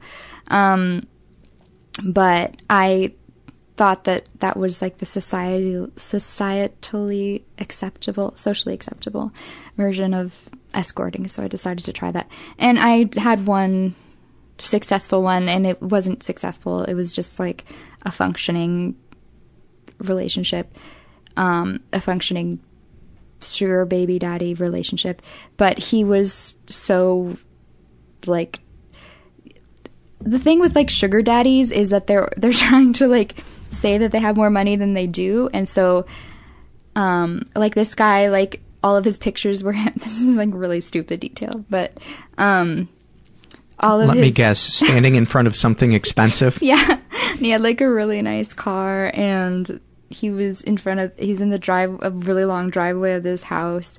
And all, of course it was like photoshopped and from five years ago. And um and then in person he ended up he lives in this really nice house but it's in the middle of fucking Agoura Hills. And it's like he lives with five other dudes that are his age like in their 40s like like in in a mansion weird. with like five 40 year old guys and you're like what is Are they deal? all like sugar daddies? no. It was a very strange situation. Um, yeah, so that was That is was bizarre. And I think the most I got out of him was a pea coat. He took me to Macy's once. A what coat? A pea coat. A PEA coat? Yes. Yeah. And uh, yeah, and I think would once he paid me two hundred dollars, and we met over the course of like two months, and that was all I got out of it. It was terrible. And and how many times did you have to have sex with him? I don't think we had. Well, yeah, we, I probably had to have sex with him, but I mean, he was like not bad looking, so it was like ended up being like an okay situation. But like two or three times, and I never enjoyed the time we spent together. It was just like you know, he's not. It's it could it could have been worse. Where do you go in your are you able to be present when you are having sex with somebody who's giving that you're being paid for and you know in your mind you wouldn't do this in your regular life if there was you wouldn't be doing this if there wasn't x amount of money Well, I'm present in the sense that I'm putting on the guise of another person. And I mean, I, I styled myself totally differently. I wore a different perfume. I had a different set of lingerie when I was for when I was working versus when I was just being myself. Um, and I had a different backstory. I had a kid, like in my identity. So it was was that like, was that uh, to hopefully get more money from them by having a kid No, no, it wasn't any sort of. It was more just like a, a flake device. Like if I really didn't want to see one of my clients, and I ended up having like one client for a year and a half, and he would be really needy and clingy sometime, and I sometimes, and I would just be like, "Can where I'm my daughter?" Like all day. that's pretty smart It was, and I was, I had a really good, but, um, so I would put all those things between me and the client. So I did have, I mean, I was present, but I, I was present and acting as someone else. So I didn't, as acting as a persona, acting at a persona. So it wasn't, it's not entirely present, I don't think. And usually I'd had like some weed or like something to drink or something too, and that helps. But yeah. But I mean, I think also the escorting part, like when I did that as opposed to, to the sugar baby thing, um, it was so much less or so so much less stressful um, because you had a time limit, and then after that time, you're like, okay, like bye. Like doesn't matter if they're finished. again. Like Yeah. you don't have to deal with like. did you have some, somebody protecting you No, no, no, no. that sounds Um, dangerous no, well, I kind of wised up after my sugar baby experience because I had had such rotten luck with these terrible dudes, and I learned that I should be screening these guys and before I like meet them at their house. Um, and I started becoming like finding the escort community. Like basically what I would do is I would like go on Backpage and I would look at all the escort ads and see what they were doing. And then sometimes I would like text the girls and like ask them for advice. Um were they helpful yeah, like surprisingly, like it was it's very competitive like because there are so many young beautiful women here that are making thousands and thousands of dollars from um, this kind of work. And so it was constantly i felt like i was in competition but sometimes someone would reach out and you'd become friends or something. But um um no so i think when i started escorting i forget what this train of thought was stemming from. Um like time we were talking about like the time limit was helpful. Mhm. um and uh, what- oh dangerous. That was you. Oh okay. yes yeah, was anybody protecting you? Um no no one was protecting me and i think that was really shitty at the beginning because i had no idea what i was doing to the point where i didn't know that the client was always supposed to pay in cash and i ended up getting a couple checks and they ended up bouncing and then the client would just disappear and that was a terrible experience. But i was really stubborn. Like also the guys were kind of stupid that were doing this because they show like they took me to their home address. So like i knew where they lived and i knew what their job was. Sometimes i even knew what their last name was. So i kind of already had this information about them but like if i couldn't track them down and like get them to pay me like there was no way to be paid at that point. So it was like really stupid that i was just taking checks If from you- like random people. If you had been uh, a vindictive person, uh, you certainly, if they their check bounced, you could have made their lives miserable. Oh, I did. I did with one guy, and it was I was because it was the second time that had happened to me with with the second guy, and I thought I had smartened up, and I thought this guy was legit, and he ended up not being legit. Um, and I was just on the warpath, and so I like parked outside of his house with the lights on, and his kids and his wife were inside. Oh my! And I just sat there, and um, he's like, "You have to go. Like the neighbors are gonna call. Like we have neighborhood watch." And I was like, "Where's my, you know, however much you owe me?" And and he's like, I'll get it to you tomorrow. I have to go to the bank and stuff. And I'd be like, okay, well, I'll wait here while you go to the bank. Um, and then, and then like sometimes his wife would text me and be like, you bitch, like you're fucking my man. And like, you dumb slut. And I was like, well, I'll go away if he pays me. Like, and That sounds really tumultuous. it was crazy. really, really not worth the money. No, at that point. But he, but the thing was, he owed me like like fourteen hundred dollars. What would uh, a typical? What would you make for a typical uh, session? Is that what you would call it? Um, I was. I also like. I was so bad at marketing myself. Like I was just terrible at this whole thing. I was just bad at it. Um, from a business perspective, because I didn't know how to market myself without. Um, I don't know. I didn't want to overexpose myself because I didn't want to risk getting caught, but I also um I should have just like put in the money to get better pictures and I would have gotten so much more work. But anyway, um so I would charge I oh I think I don't know if I overcharged. The thing that's cool with escorting is that you you can set your price and um and like that's just what it is and when people try to bargain with you and stuff you're just like no if you want like $75 hoe like go on Backpage like that's not me um but yeah no so my price was 400 so i was I, well i also that kind of put me out of the way of of really sleazy assholes. Because anything like below like the 300 mark is just like a lot of really shady business.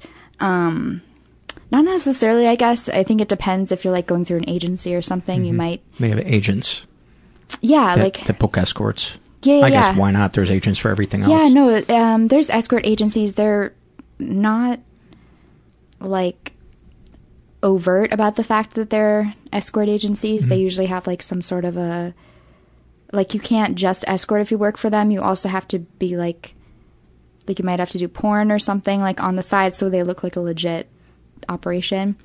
Um but so yeah, so I set my own price and I kind of like didn't know if I was setting the right price or anything. Would you ever encounter somebody that was willing to pay you the amount of money that you wanted, but you were so physically repulsed by them that you couldn't go through with it, or would you just go through with it and check out? Um I well, I was really only making myself available to people who were willing to go through a verification process. So that kind of eliminated like really actually I don't know why it would eliminate gross dudes because it didn't and I did, Did have it did it not matter to you what the person looked like? um I, I it's a business like you really it, you don't think about it as like would I ever sleep with this person in real life it's just like okay you're giving no, me money I, I, I realize that it's not a, you know, that escorts aren't going to only sleep with people that they would that, that they would sleep with in in real life. I realize that that you know they're doing something, they're being paid for something that that they otherwise wouldn't normally do. Mm-hmm. But I just never understood how you could, if there was just something absolutely repellent about somebody, could you go through with that? How do you, what do you do? Do you, that just always puzzled me, I guess. I mean, it's like if you're at Coachella and you have to go to the bathroom and you have to use the porta potties. like, That is fantastic. like you just do it. You just do it and get it over with. but it's your body. Yeah, but it's also kind of just like once you know, like once you know the things, like the right things to do in each set, like in each session and what works, it kind of just becomes like a chain reaction of events that you kind of just you do step one, step two, step three, What step are, four. what are those steps? Um, If you're I- comfortable talking. I I don't know. Like I, I think it varied with each of my clients, but I was really intuitive. So sex for me is just really easy. Um and and I enjoy it. I obviously I didn't enjoy it when I was when I was working as a sex worker, but like I knew what men liked and I knew how to do it correctly and so just kind of without fail it would go well every time. In other words, you get them to orgasm quickly, Right. and and that I would imagine was your goal to Yeah. get to, them to orgasm as quickly as possible. Well, I mean, then they'd probably redo it more than once in a mm. session too. Like, there's no limit on what goes on. It's just like, I mean, I set my own limits in terms of like what I will and won't do, but in terms of like how many times we do whatever, it's what however many times they can. So, And what would you? What were the things that you wouldn't do? And were there ever times that you did the things you said you weren't going to do? Um, I was, I mean, I think kissing for me was something I really didn't like because just in general, I'm not a big fan of kissing men. Um, but also just because it seemed kind of intimate to me still. I think kissing is incredibly intimate. So I ultimate at the beginning I didn't really want to, but I ended up doing that with my long-term clients. So I don't think that I Did you hate it? um yeah. Yeah, I hated every second of it. Did you did you find yourself beating yourself up saying, "Why did I agree to do that?"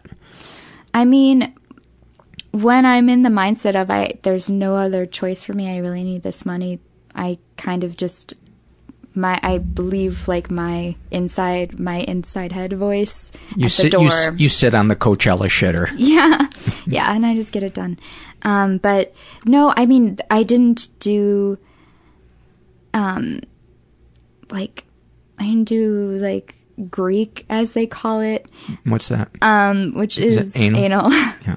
They I don't it know why they call it Greek. I Well, the still the- figured- I guess know. they were into butt sex. Um, yeah, so I didn't do. I didn't do that, and I didn't do anything like unprotected. So like, e even if it was oral, like it, you'd have to be protected. Um, and I And would guys try to get it to be unprotected? yeah, and ultimately, like, I've been saying that a lot, but I think that if they were willing to go through, like, the testing and stuff, and I had been seeing them for a while, then I would be okay with it because you really can't contract a lot from oral if the person doesn't have, like, herpes and you know Mhm. that they don't because they've shown you their tests. Like, so that, like, for, I would make exceptions, yes, for certain clients, um, mostly for people that I had established a trust with. But no, I don't think I would have ever compromised on like like anything that I wouldn't do in my real life. Mhm. I'm not going to do um in my work life. Uh, did So- you ever have a female client? No, I don't think that happens. I think that's a movie tale, a, a fairy tale thing. I don't think it exists. I wish it existed, but um, no. What do you? Oh, actually, I have an addendum to that. The guy, my longest term client, who I was, who I saw for, I think for the whole two, not the whole two years, but almost the entire time I was escorting. Um, he was needy as hell, and he basically thought I was his girlfriend. So really, he he legitimately thought that I was his girlfriend, and he would constantly ask me to spend the night. And I somehow ended up not having to spend the night with him. But he was he was a nice guy. Like he was a decent human, but like I there was there's a line between like work and and personal stuff, and he just didn't know where that line was. Um, and so he was continually like making me meet his friends and stuff, and it was just uncomfortable. Like he would have his friends over, and then I'd come by, and he'd ha- he'd be like, and he, and he wouldn't say that he was paying you to them. no, he would just say, "Hey, this is my girl," and like introduce me. Oh, that's so sad. And it was just really uncomfortable for me because I felt like he wasn't respecting the fact that what we were sharing was like A transaction. a transaction and not I wasn't part of his actual life in terms of, you know the weird. the sex workers that I've talked to, the thing that they always say is that the the guys that come to them more than anything, they're looking for companionship. They're Mhm. looking for somebody to see them and hear them Right. and feel them, and it's really an emotional thing Yes. that is sexualized. Yeah, I mean, you get that, and and well, what I was getting to with the the female client is that um, he had this friend who was like they hooked up a lot, but um, she lived in New York, so she was never around. And she was coming to visit, and he had been telling her about me, and really wanted us to meet and have a threesome. And I was like, I don't know, like Is this the same guy that pretended you were Yes. his girlfriend? Okay. and I was just like, this is weird because like she doesn't know that he pays me, and he just thinks like I'm his whatever side piece over here, and then she's his side piece over on the other side of the country.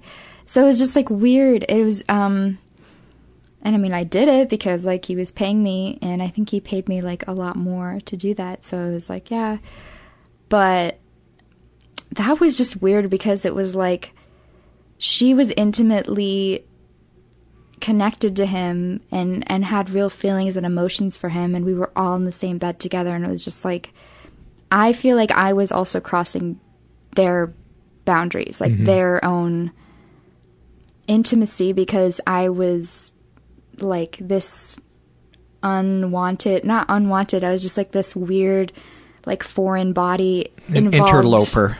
Yeah, in their actual real life and it was very strange And did he want the two of you to interact, or yeah. was it? Yeah, like he like was like, okay, you girls have fun, and then I'll come in later.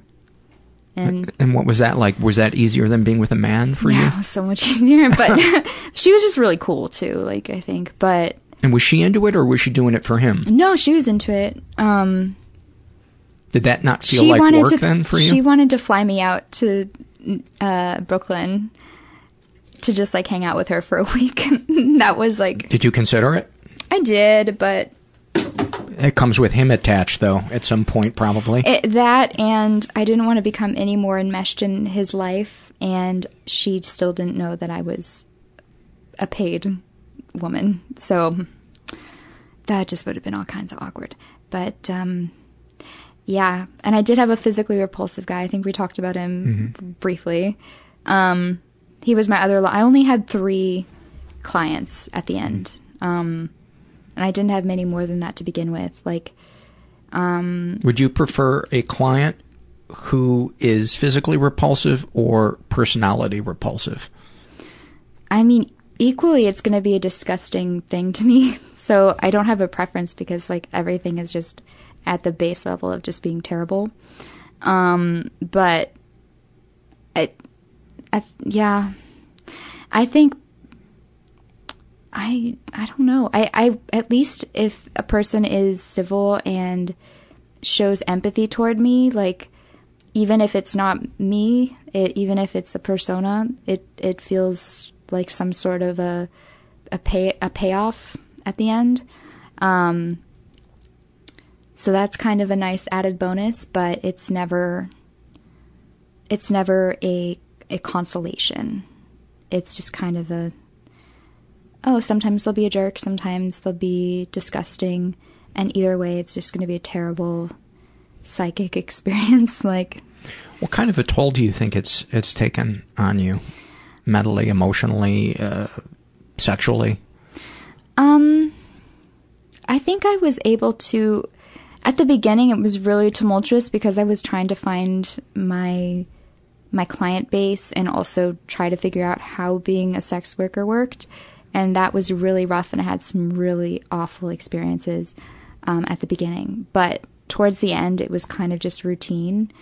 Um, and that's not to say it still wasn't emotionally taxing at the end, but I think towards the end, it, it became more tolerable. With the way you view other people, you you know, let's say you had a day where you had to go work to Mhm. make money. Would the way that you would interact the rest of the day with other people in your life be affected by what you had done? Would, did it make you want to pull away from people?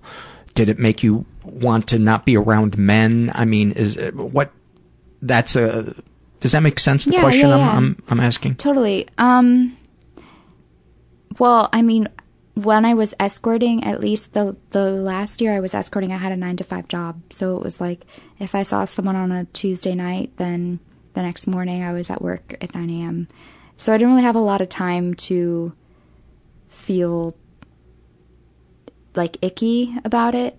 um, because I just had to go right into other work mode after getting off of getting out of the that work mode.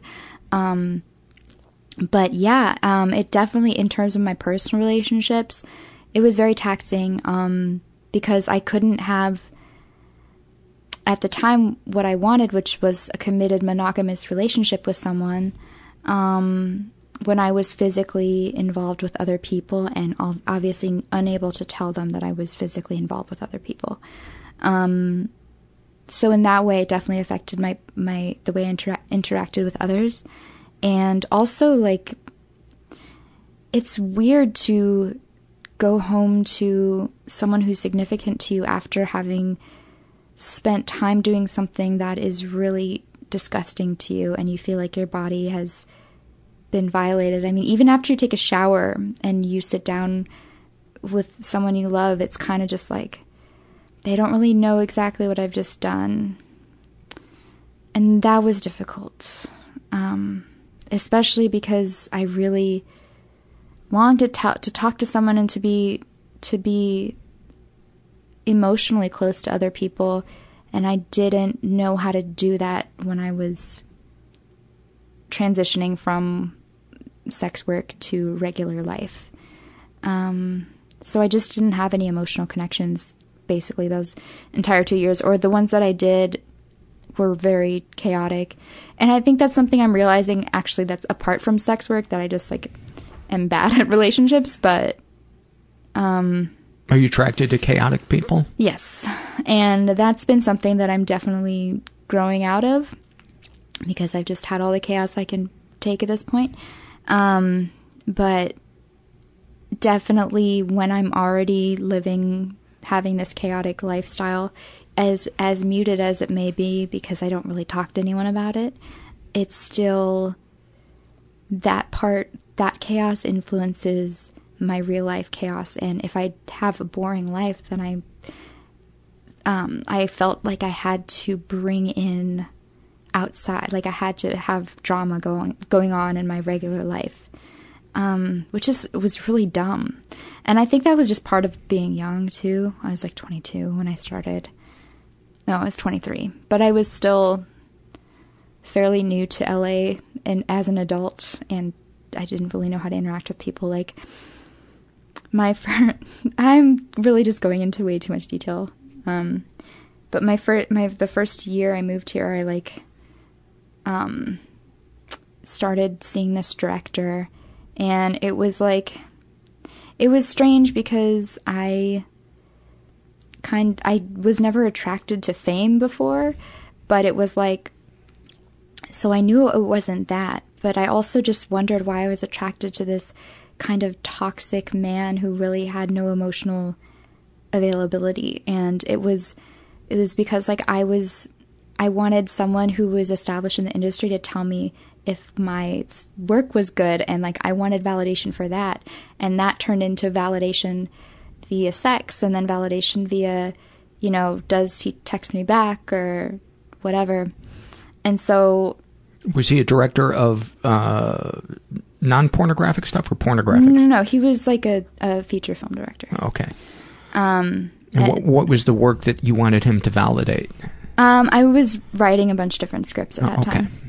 And it was just like the wrong way to approach anyone to do anything. But like, that wasn't really, I wasn't expecting anything to come out of it. I just wanted validation because I was in the city by myself and I didn't know if I was supposed to be here at all. And I was doing these terrible things I didn't want to be doing. And I just wanted to know that it, that someone could justify the fact that I'm here for a reason and that I'm talented or tell me something like that so I was just, but I was going about getting that sort of validation like the worst possible ways. So yeah, that like was the chaos that I would kind of bring to my life was like being in these really icky relationships. Do you find yourself now able to identify a toxic relationship and find yourself able to uh, resist the temptation to enmesh? Yes and no. Um, more so, yes, because I have I, I know who I am at this point and am comfortable in my own skin. Um, at least mentally and emotionally comfortable in my own skin. Um, and intellectually, but uh, I do feel sometimes like I will do something that's really stupid, and I there's no reason for me to to have it to have done that other than I wanted to create some sort of or to receive some sort of a reaction for doing that. And I find myself doing that a, a lot sometimes, but then it just won't happen for a while. So I kind of have these concentrated periods of just like saying things that are really stupid and um being in a talk like I don't know. I think when also when when I think about toxic relationships there's there's negativity coming from both sides and I think that I've recently come to realize that a lot of the negativity is coming from my side and coming from like these imagined obstacles that I'm putting between me and the other person. I would imagine too that you've got a lot of buried rage in you. It, you, you know, I don't, I don't get I don't get that from talking to you, but from what you've been through in your life, um who who wouldn't be pissed off because you went through some really difficult shit. You know, you mm-hmm. had all this drama with your sister. You you were raised by a single mom who invalidated your feelings. You dealt with racism. Mm-hmm. You've you've you've gone into sex work just to keep your head above water. Mm-hmm. I mean, why not put your fist through a fucking wall? Yeah. It's that, but then it's like, yeah, but then I have to clean up the wall bits. So like then I have to deal with like the after effects of being mad and and so so many times that when I I will get mad, I will just talk myself out of being mad and um which works sometimes and other times it doesn't. But I think actually I went I acted out. I think I acted out a lot of that rage on other people, and not in a in a straightforward way, in a passive aggressive. Way. Good way. for you, that a girl. That's what I did for for decades with what with what I thought were jokes. I thought Yeah. it was funny, and I couldn't see that it was just It's it was anger. Yeah, Yeah. Go ahead, I cut you off. I did that a lot and I I think I kind of got it out of my system. A lot of the rage I got out of my system in college because it was kind of my first um understanding of injustice and my first understanding of like white privilege and how I've been influenced negatively by um like just systematic racism and stuff. So it was that was a lot of rage filled years for me and to an extent I acted out um healthily like went to a lot of parties and like did drugs and was like generally a cynic and kind of you know thought I was very um blasé and no, whatever. I don't know. I had a lot of different phases in college. Well, but you know, I would I would think your playwriting would be like the ultimate healthiest place for you to to, Yeah, to get out your your rage. You know, you you really lit up when I asked you that question about what you felt the first time you heard you, your words performed, and it uh, it just um, it's a little heartbreaking hearing your story because I I, I see this kind of wounded kid mm-hmm. inside of you that just wants to be seen, that just wants to be felt and heard and and embraced, and and you're you've just struggled so hard to find that outlet. I mean, I think we all, on some level, kind of have that. That's life's biggest battle: is how can we mm-hmm. be validated in a way that isn't clingy or needy or or, or, or gross. Right. You know, how do we get to that place where we where we like ourselves and we can navigate the world? Yeah. But um, I don't know. That just that just kind of um struck me. Yeah, no, definitely. And I think too that now that I've stopped putting myself in terrible positions, which actually doesn't have anything to do with sex work, it really has to do more with the fact that I would knowingly get into really dumb relationships or like one-sided relationships that were not healthy or conducive to my growth at all.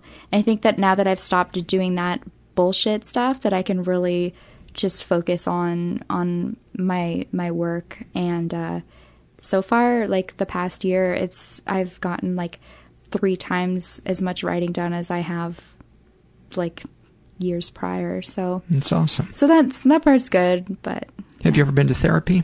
Yes.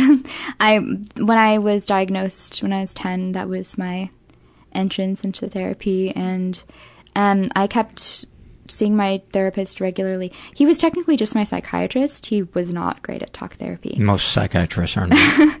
And he still is not. But um, we would, and it also we, we mostly just talked about the family issues because it was always some some Drama. drama at home. So I I would like to have a therapist out here, but my um insurance is very limited because I'm on the state plan, and I have like a total of twenty three um psychiatrists slash psychologists that I could possibly go to, and like half of them aren't accepting new patients, and the other half are probably terrible. So at this point, I'm kind of just like getting my meds from my doctor. Where where um are you living in the valley Um, or over the hill? no, I I live in um like LA proper.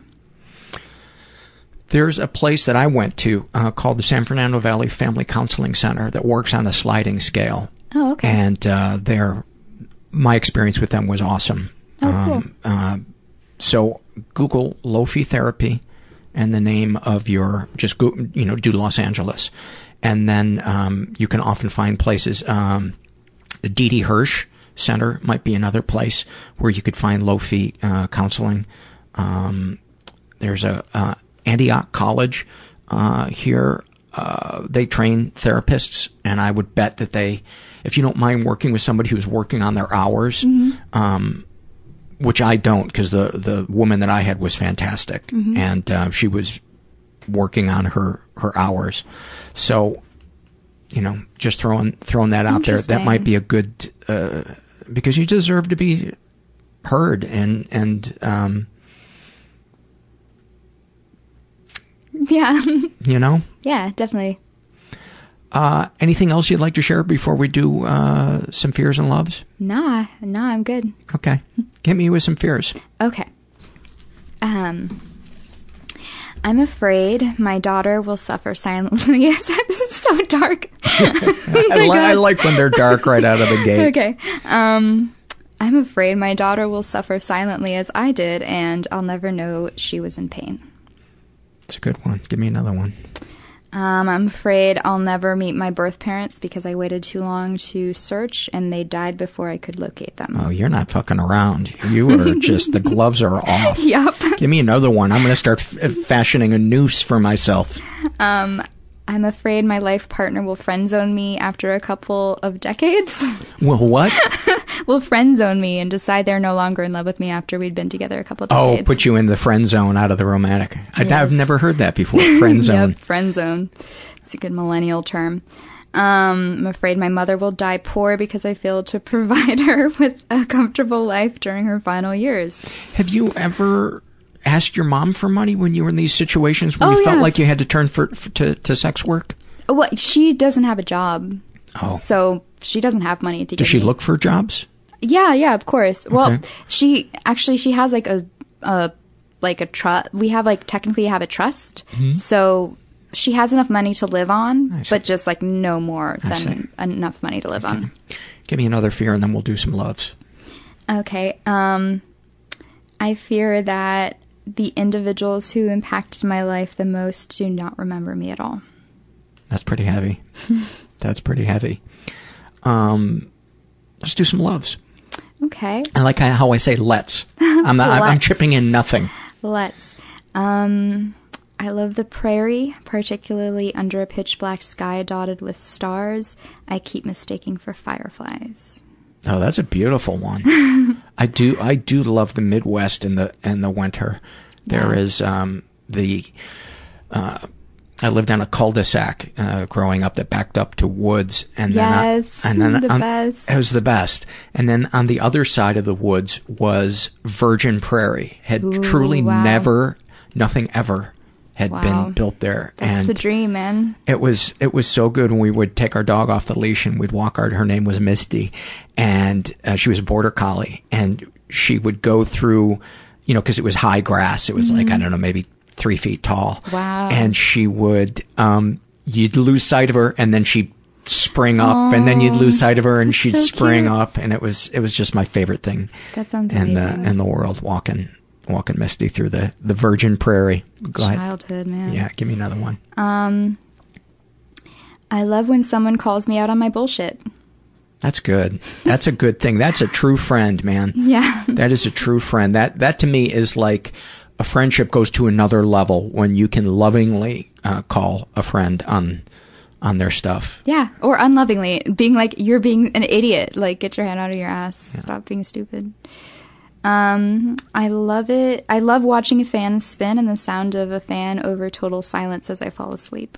Oh, that's an interesting one. I've always liked fans. Object permanence. Um, I love when there's tons of snow on the ground, but it's so sunny you almost want to sunbathe. Yeah, oh, that's a good one. Uh, have you ever gone spring skiing? No. It's fun. it's fun. The snow isn't great, but you're in a t-shirt. You can even be in shorts, uh, and you can really get burned because Yeah. you're getting a double reflection. Right. the sun and then the sun off the snow. Um, oh, I had another one. What, what what was the last one that you did? Um, It triggered something. fans. I like fans. No, no, and then and then you did Someone who calls me on my bullshit. no, and then what was after that? Um, snow on the ground. Oh, I know what it is. It's a hate and a love combined Mm. when it's super super cold and snow squeaks. Oh yeah. Because I I love the sobering effect of biting cold. Yes. But that it's almost like nails on a blackboard when Yeah. when snow is that when it when it squeaks because it's so yeah. because it's so cold out. Yeah.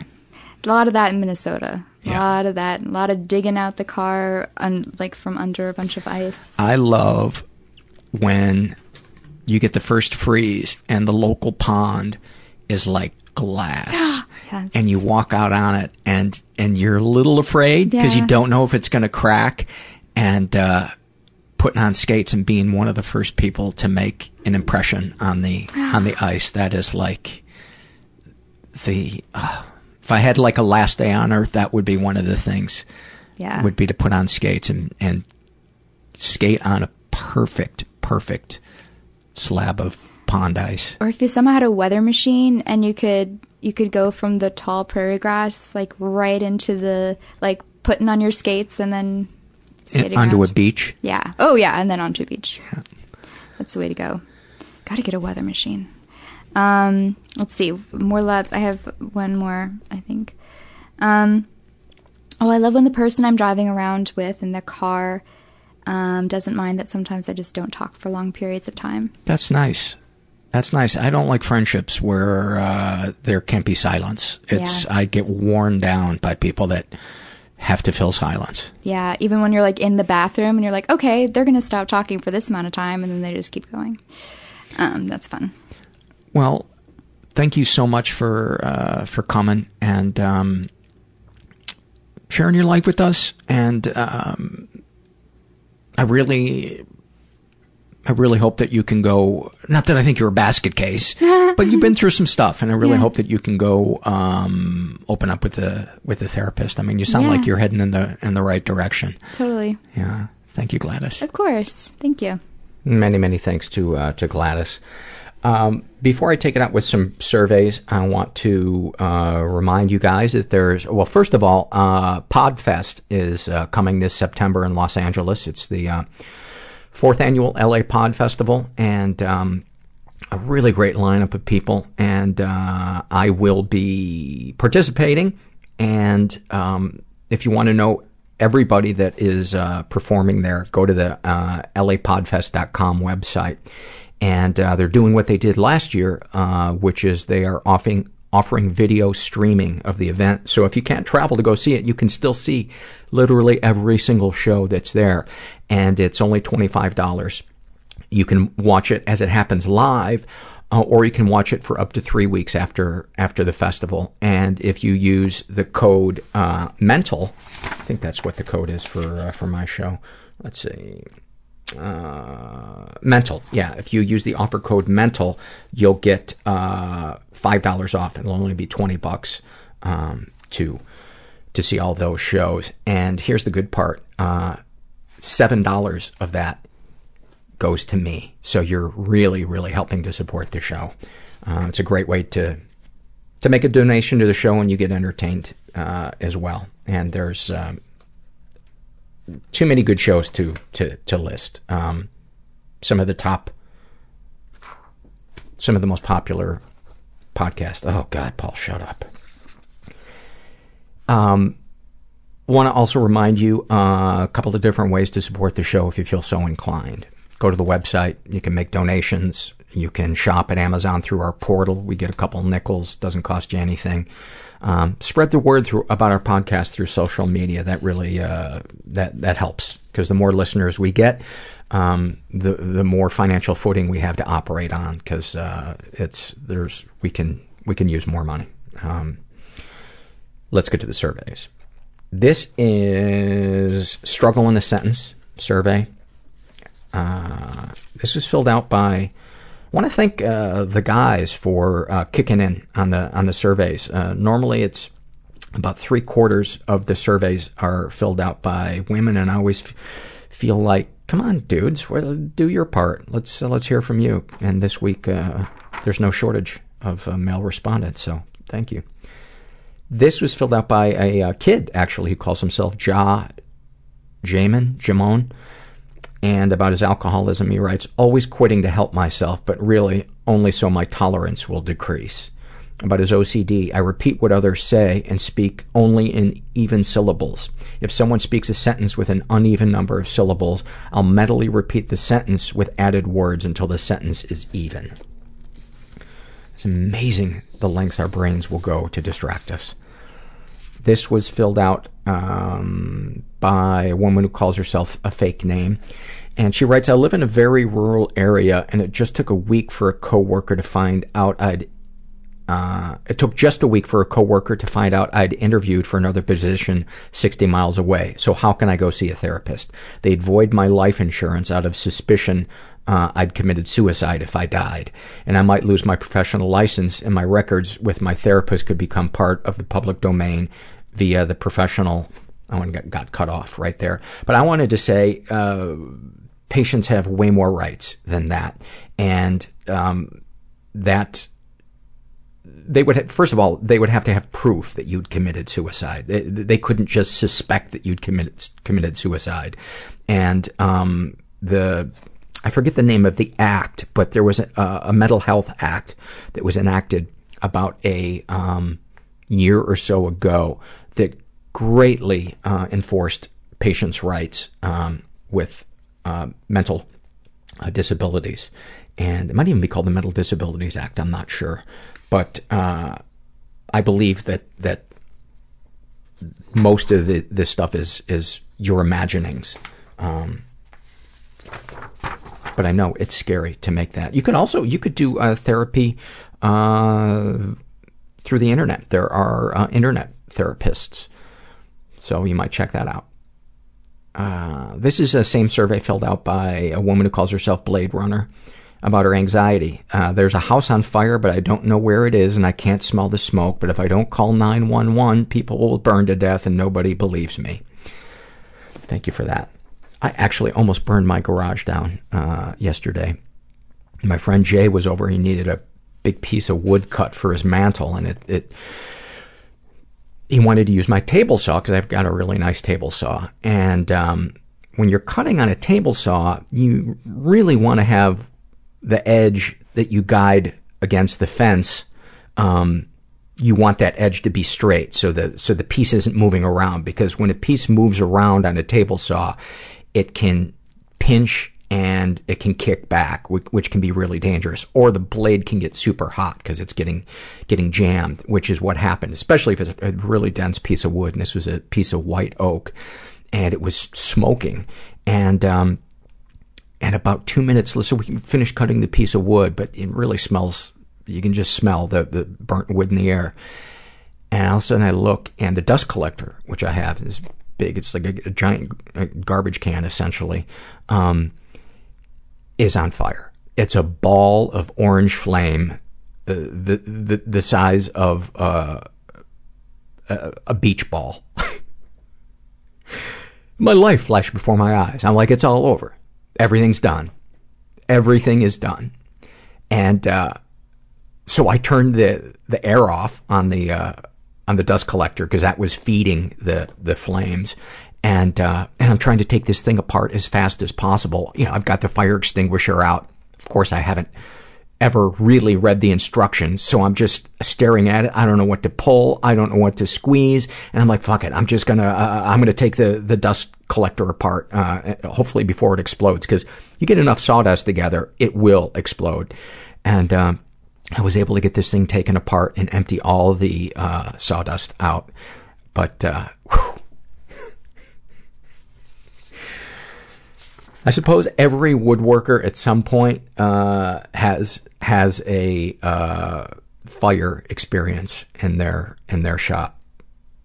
All right, this is this is uh, struggle in a sentence filled out by um, a guy who calls himself Whiska, and it's uh, the snapshot from his uh, struggle that I wanted to read.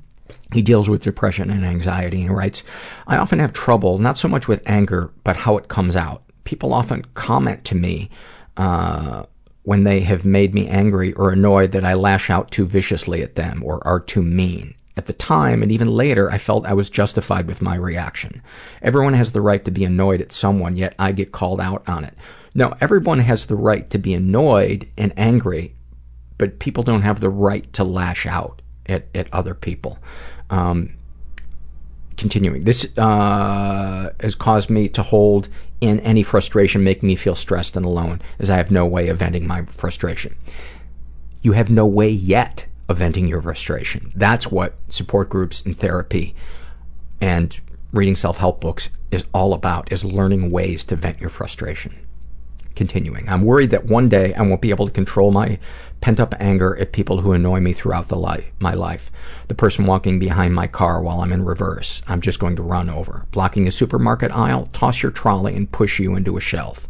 Making noise in the library, I'm going to scream and punch you in the nose. Writing things down, um, these things down, I feel that my reactions are over the top, but the narcissism of people winds me up.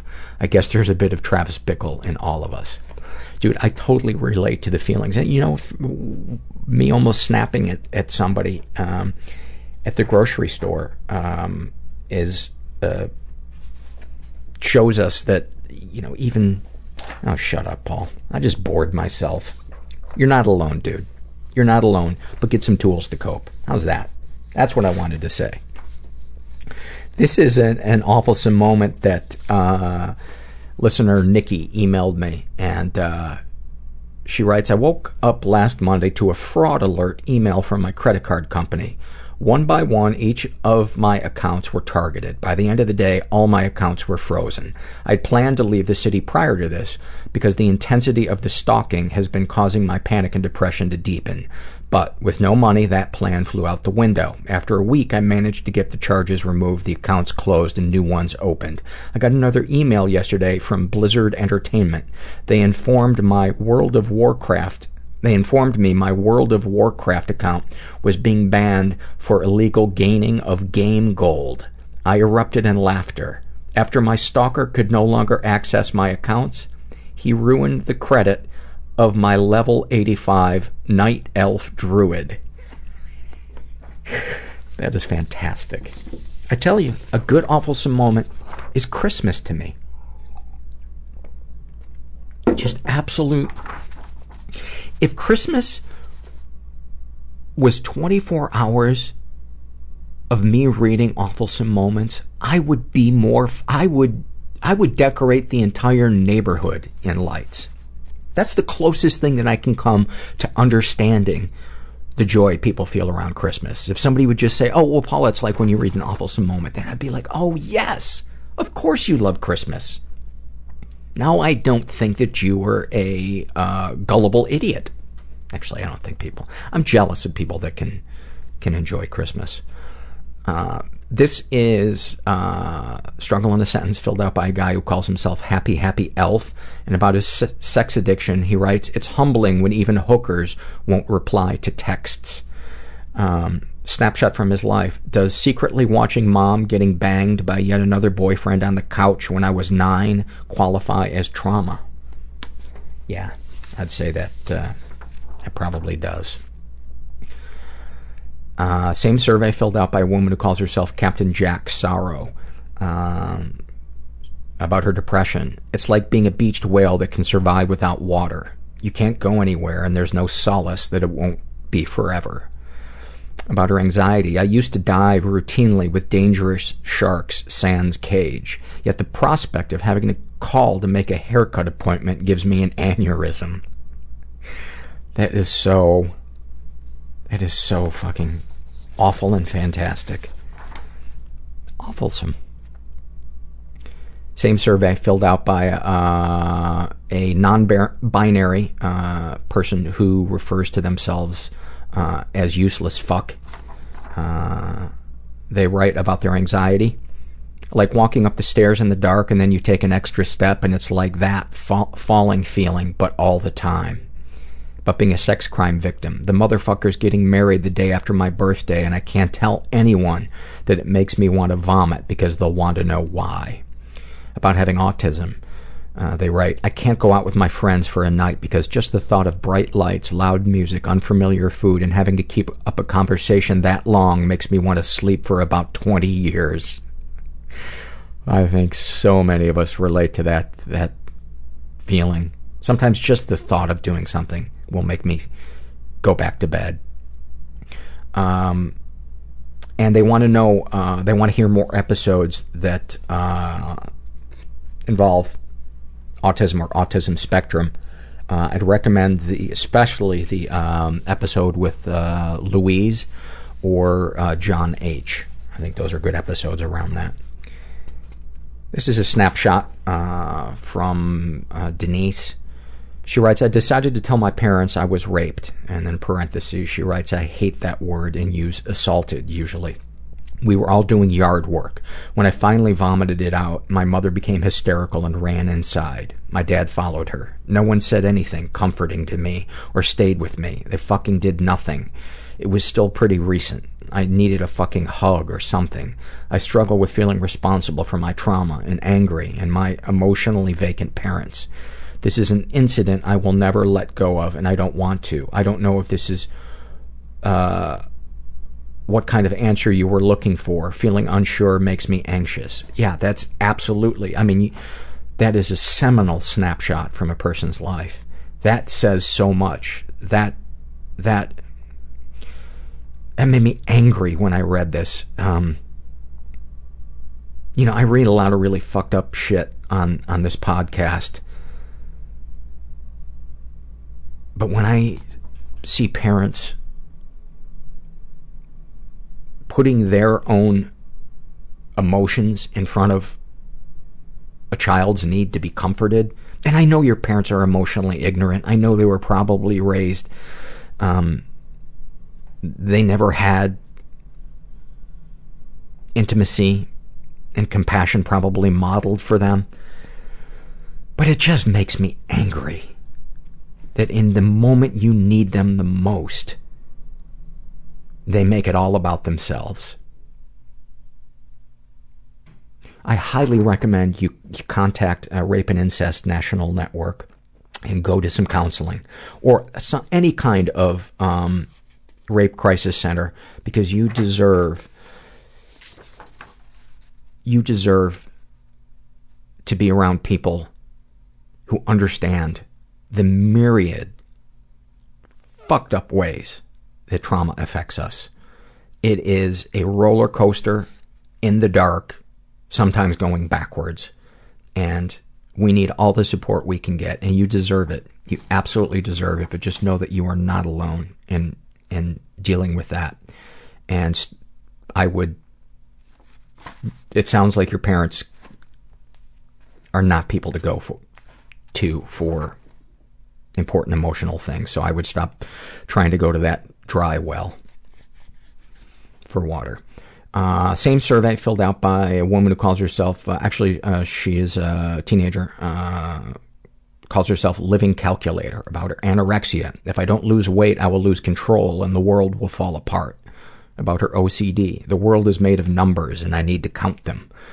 Uh, snapshot from her life. This past family reunion, everyone made food and brought it in for us to eat. There was no way that I could know how many calories were in those food things, but uh, I knew my family would freak out if I didn't eat. I wound up eating half a deviled egg and burst into tears because I couldn't calculate the number of calories per bite and control things. Thank you for that. This is filled out by uh, a woman who calls herself Piper Pie about her trichotillomania. She writes, I can't stop pulling out each hair, comparing it with the last. I know I should stop, but my hand keeps moving upwards, grasping a hair from my head and yanking. Hair litters the floor around me. How much time has passed? Hours or minutes? I need to stop pulling, but I can't. Tomorrow I will try to hide the bald patches and hope no one will comment. This is an uh, awfulsome moment filled out by uh, a guy who calls himself Soldier Socks. He writes, A few years back, after struggling quite hard, I finally found a job that paid very well and had frequent breaks. On one break, a coworker showed me an online dating profile with a, quote, check out this whore. It was the woman I'd been sleeping beside for the past four years. Her profile was more than clear about what she wanted and stated she wanted to upgrade from trolling parking lots when I'm on night shift. That night, I got my layoff notice. Wow. Dude. Sending you some love. Sending you some love in a, in a basket with a bow. That is harsh. Um, this is a psych ward experience uh, survey filled out by a guy who calls himself complicated. Need I say more? Uh, and he writes, uh, "Why were you hospitalized? Psychotic. Found with a noose and a butcher knife. Bad day, really." Uh, Describe your experience. I felt like I didn't belong there, like everyone else was ill and I wasn't. I wasn't allowed to leave the building unsupervised and was there for two weeks, so I felt trapped and like an animal. I didn't feel like I was being helped at all, just forgotten and ignored, so it was up to me to get myself better. I guess it did help because it showed me what my lowest point is like and that maybe it's not so scary after all. This is a happy moment filled out by uh, Isabel and she writes, my parents raised me like a tiny art scholar, so I've always had a deep love of all art. My parents took me to the MoMA instead of the playground. My dad is a person who has never had any idea how to relate to a child because of his own disconnected upbringing, so this is the only way he knew how to bond. One of my happiest moments of my life was waiting in line with my dad at an art shop in the south of France to buy a Matisse print. I just remember being five years old and being so totally excited to buy this pretty picture of a bush and being so happy to see the joy in my father's face as he saw I was enjoying myself. We both were reveling in each other's joy and it was really beautiful. That is like the opposite of those parents that freaked out when she told them that she had been raped. It's, it, it takes so little the tiniest gesture can mean so much to a child. Now again, I don't know what it's like to parent. Uh, you know, I almost screamed at people at Whole Foods, uh, because the line was too long and wasn't moving. I can't imagine what it would be like having five kids and you're depressed and, uh, you know, add nine other things. This is also from the Psych Ward Experience uh, survey. Um, this is filled out by a guy who calls himself, I'm not ashamed to use my real name, Joel. And he writes, uh, I was at a weekly appointment at the behavioral health unit. Uh, oh, this is the same Joel. While enlisted in the Army, I admitted to having suicidal ideations, which I almost acted on. My commander was called and they sent me. Describe your experience. I really regret not staying and using the tools they could have taught me. I felt like I was sent against my will and just waited until I could sign myself out. And this one, this is a big one. Um, this was filled out by um, a woman who calls herself Cassandra Complex, and uh, she's in her 50s. And um, she writes, When I was 19, I was hospitalized for a month. At the time, I was severely depressed. However, I now see that it saved my life. It's no coincidence that my mother and grandmother both had children at 19 and neither were happy being mothers. Both suffered from depression. My grandmother's had, had, my grandmother had bouts of it and my mother was diagnosed clinically depressed at age eight or nine. Very rare in those days, and has been all her life. If I hadn't been hospitalized, I'm sure I would have followed in their footsteps and gotten pregnant. I'm also sure I would have committed suicide. Describe your experience. It was awful and it was crazy. And I wrote a little story about it. Here you go. So this is basically her at 19. Uh, I hate group. There's always this slow talking cowboy know it all who monopolizes the session and tells everybody how they're supposed to feel. This guy Dale was here the first two weeks I got here. I didn't talk much then anyway, so I was glad he was filling the silence, but I got tired of his droning pretty quickly. The worst was when anyone else would tell how their day went, and instead of getting feedback from the counselor, Dale would monopolize the conversation with his dumb shit advice. Well, I think you should have said something. That's what I would have done. If you don't say anything, then how do you expect anybody to know what you're thinking? I always try to tell people what I'm thinking. Yeah, Dale, we know. Since Dale had been discharged a week ago, things had turned around pretty quickly for me. I had my first day pass last Saturday. My parents came to take me to the movies and the mall for the afternoon. Just a careful little trip out, like it's normal for a 19 year old to spend Saturday afternoon at Ridgmar Mall with her mom and dad. That's probably why they took me to the Northeast Mall instead. We're less likely to run into someone we know there. At least I'd like to think that they were thinking ahead like that. But then there was their choice of matinee. My first day out of the loony bin, and they take me to see Jessica Lange in Frances. A psychodrama about a young woman who won't conform to society and her mother's will and ends up lobotomized. Oh, and she's an actress. A blonde actress, like me, for what it's worth. Um, I found it all kind of sardonic and can't wait to get out of here simply to tell the story to my friends as soon as I make any. I ended up here after the only true heart to heart I've ever had with God. I had it with him over a couple of bottles of sleeping pills. Um, I wasn't sure there were enough there to kill me, but I wasn't sure there weren't enough there to kill me either. And since I'd stopped going to church around sixth grade, the only Jesus I knew was Sunday school Jesus. The one who forgives you for anything uh, you do as long as you ask. Though I had worked into my own theology that the one thing he might not forgive me for is suicide. So I had to figure out if I was damning myself to hell with this action, or would Sunday school Jesus forgive me? When it came down to it, I was in such emotional pain that I couldn't imagine a hell that could be worse. I was so alone with my frustration and pain, and so thwarted by my family, and so angry, so angry. I basically told my own personal savior that if he couldn't forgive me for ending this pain, then he wasn't a very compassionate God after all, and I wasn't sure I wanted to believe in him. Our audio just dropped out. Or, uh, or that I wanted his love.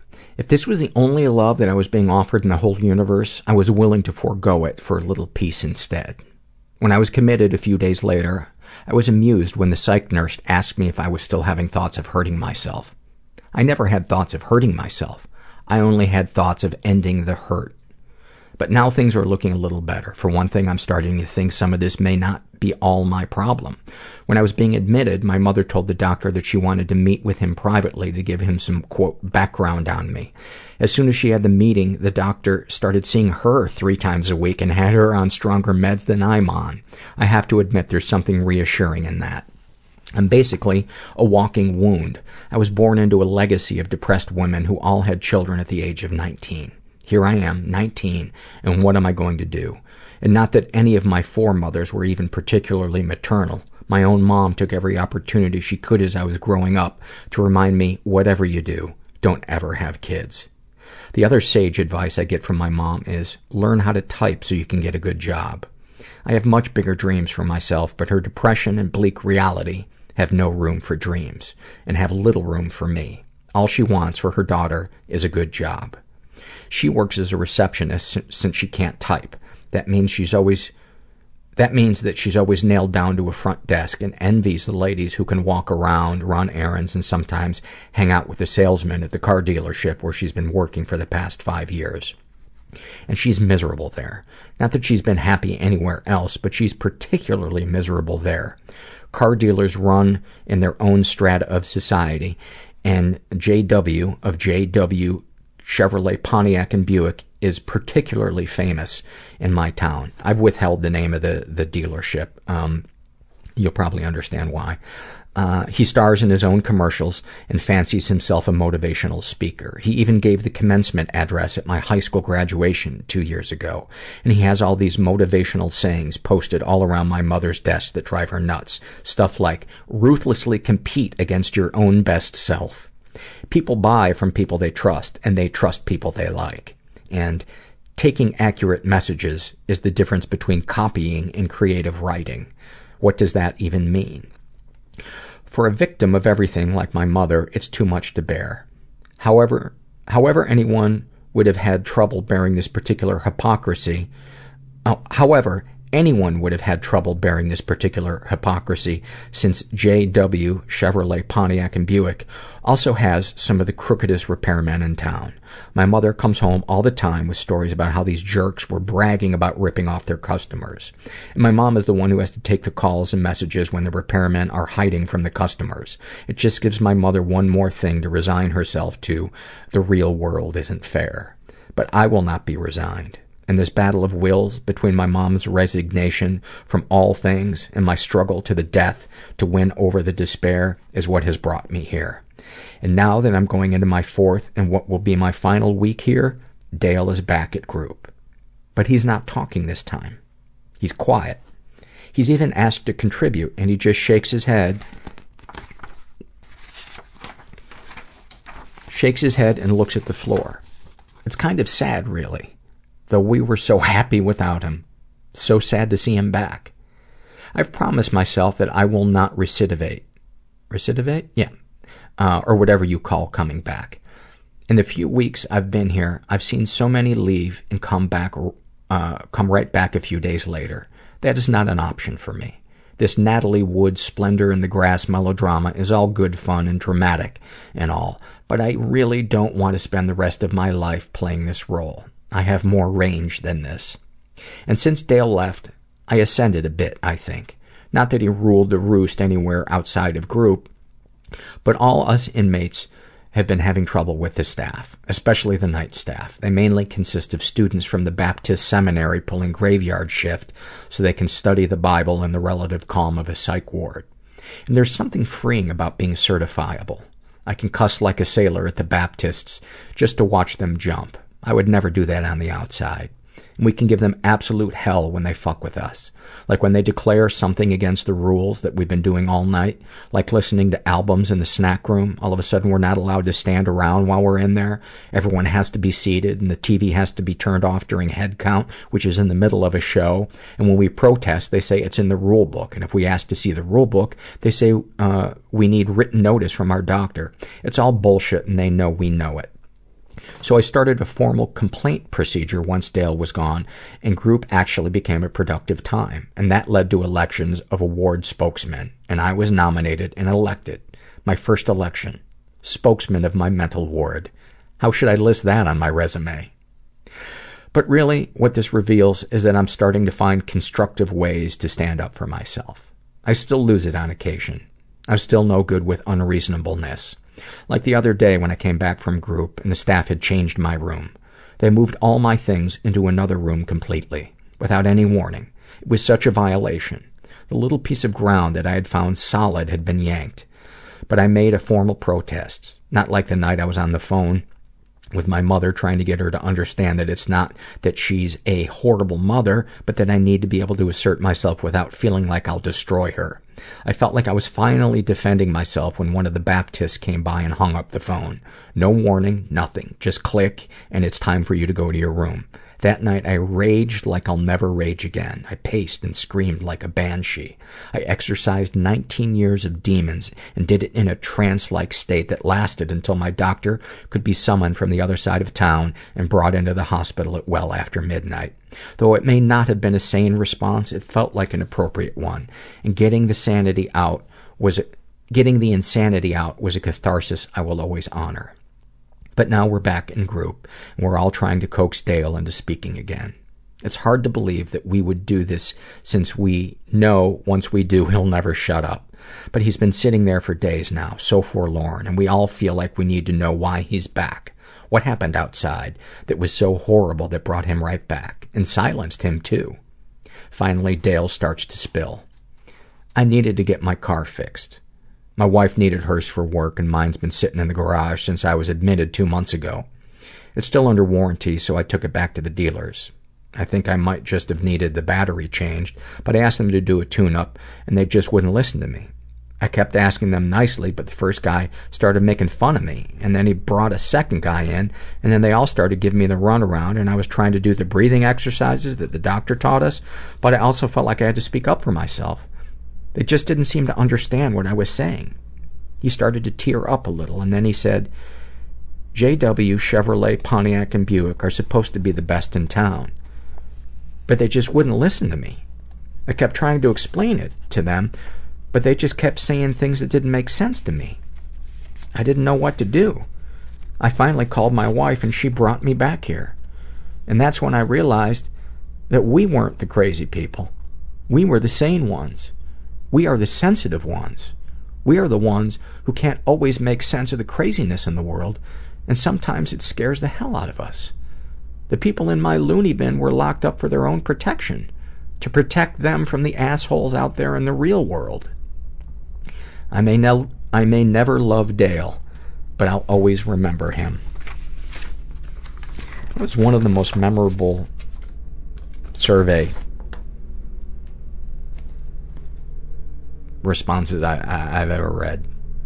That was that was so beautiful and poetic and uh, sweet and heartbreaking and I can't believe your parents took you to see Frances. Wow. Wow. Um, and finally, here's a happy moment. This was filled out by a woman who calls herself, um, actually, uh, it's a girl. She's 16. Uh, she calls herself I'm Not Funny. And she writes, My little half sister is the absolute light of my life. She's five. And she's in that phase where she wants to be like the big kids. So she likes to dress like me and say things that I say, uh, etc. We have different moms, but we still look very much alike, and she knows it. One day I came out into the living room to hang out with her while her mom went to the store. After a minute, she got excited, as she often does, and ran into her room. A minute later, without saying a word, she returned wearing a black tank top and dark blue jean shorts. The exact outfit I was wearing. I wanted to take a picture, so she posed with me in front of the mirror, pulling our dog into the picture too. It was, one, so hilarious, and two, the sweetest thing ever. To be loved so completely and unconditionally by such a beautiful, innocent, perfect human being with no ulterior, ulterior motives is one of the best feelings I can imagine. The fact that she wants to be like me. That she doesn't know whether I'm fucked up or a bad person or maybe have terrible taste in clothes is so reassuring. It makes me want to do absolute everything I can to be a good sister to her. She makes me so happy, and I love her so much more than words can say. Love that. Love that.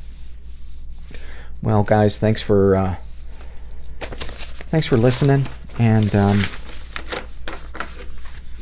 if you're out there and you're stuck, just make one phone call. Just make one phone call, maybe to a, a friend that you think might understand, or to a therapy office, or a, maybe a rehab, or a crisis line, anything. Just try one thing. You don't have to change your whole life, just one thing, and see see if that doesn't get the ball rolling. Uh, it's easier to get the ball rolling than you, than you think it is. Um, and just remember that you're not alone. And uh, thanks for listening. Everybody I know is bizarrely beautifully Everybody I know is bizarrely beautifully fucked up in some weird way. Bizarrely beautifully fucked up in some weird way.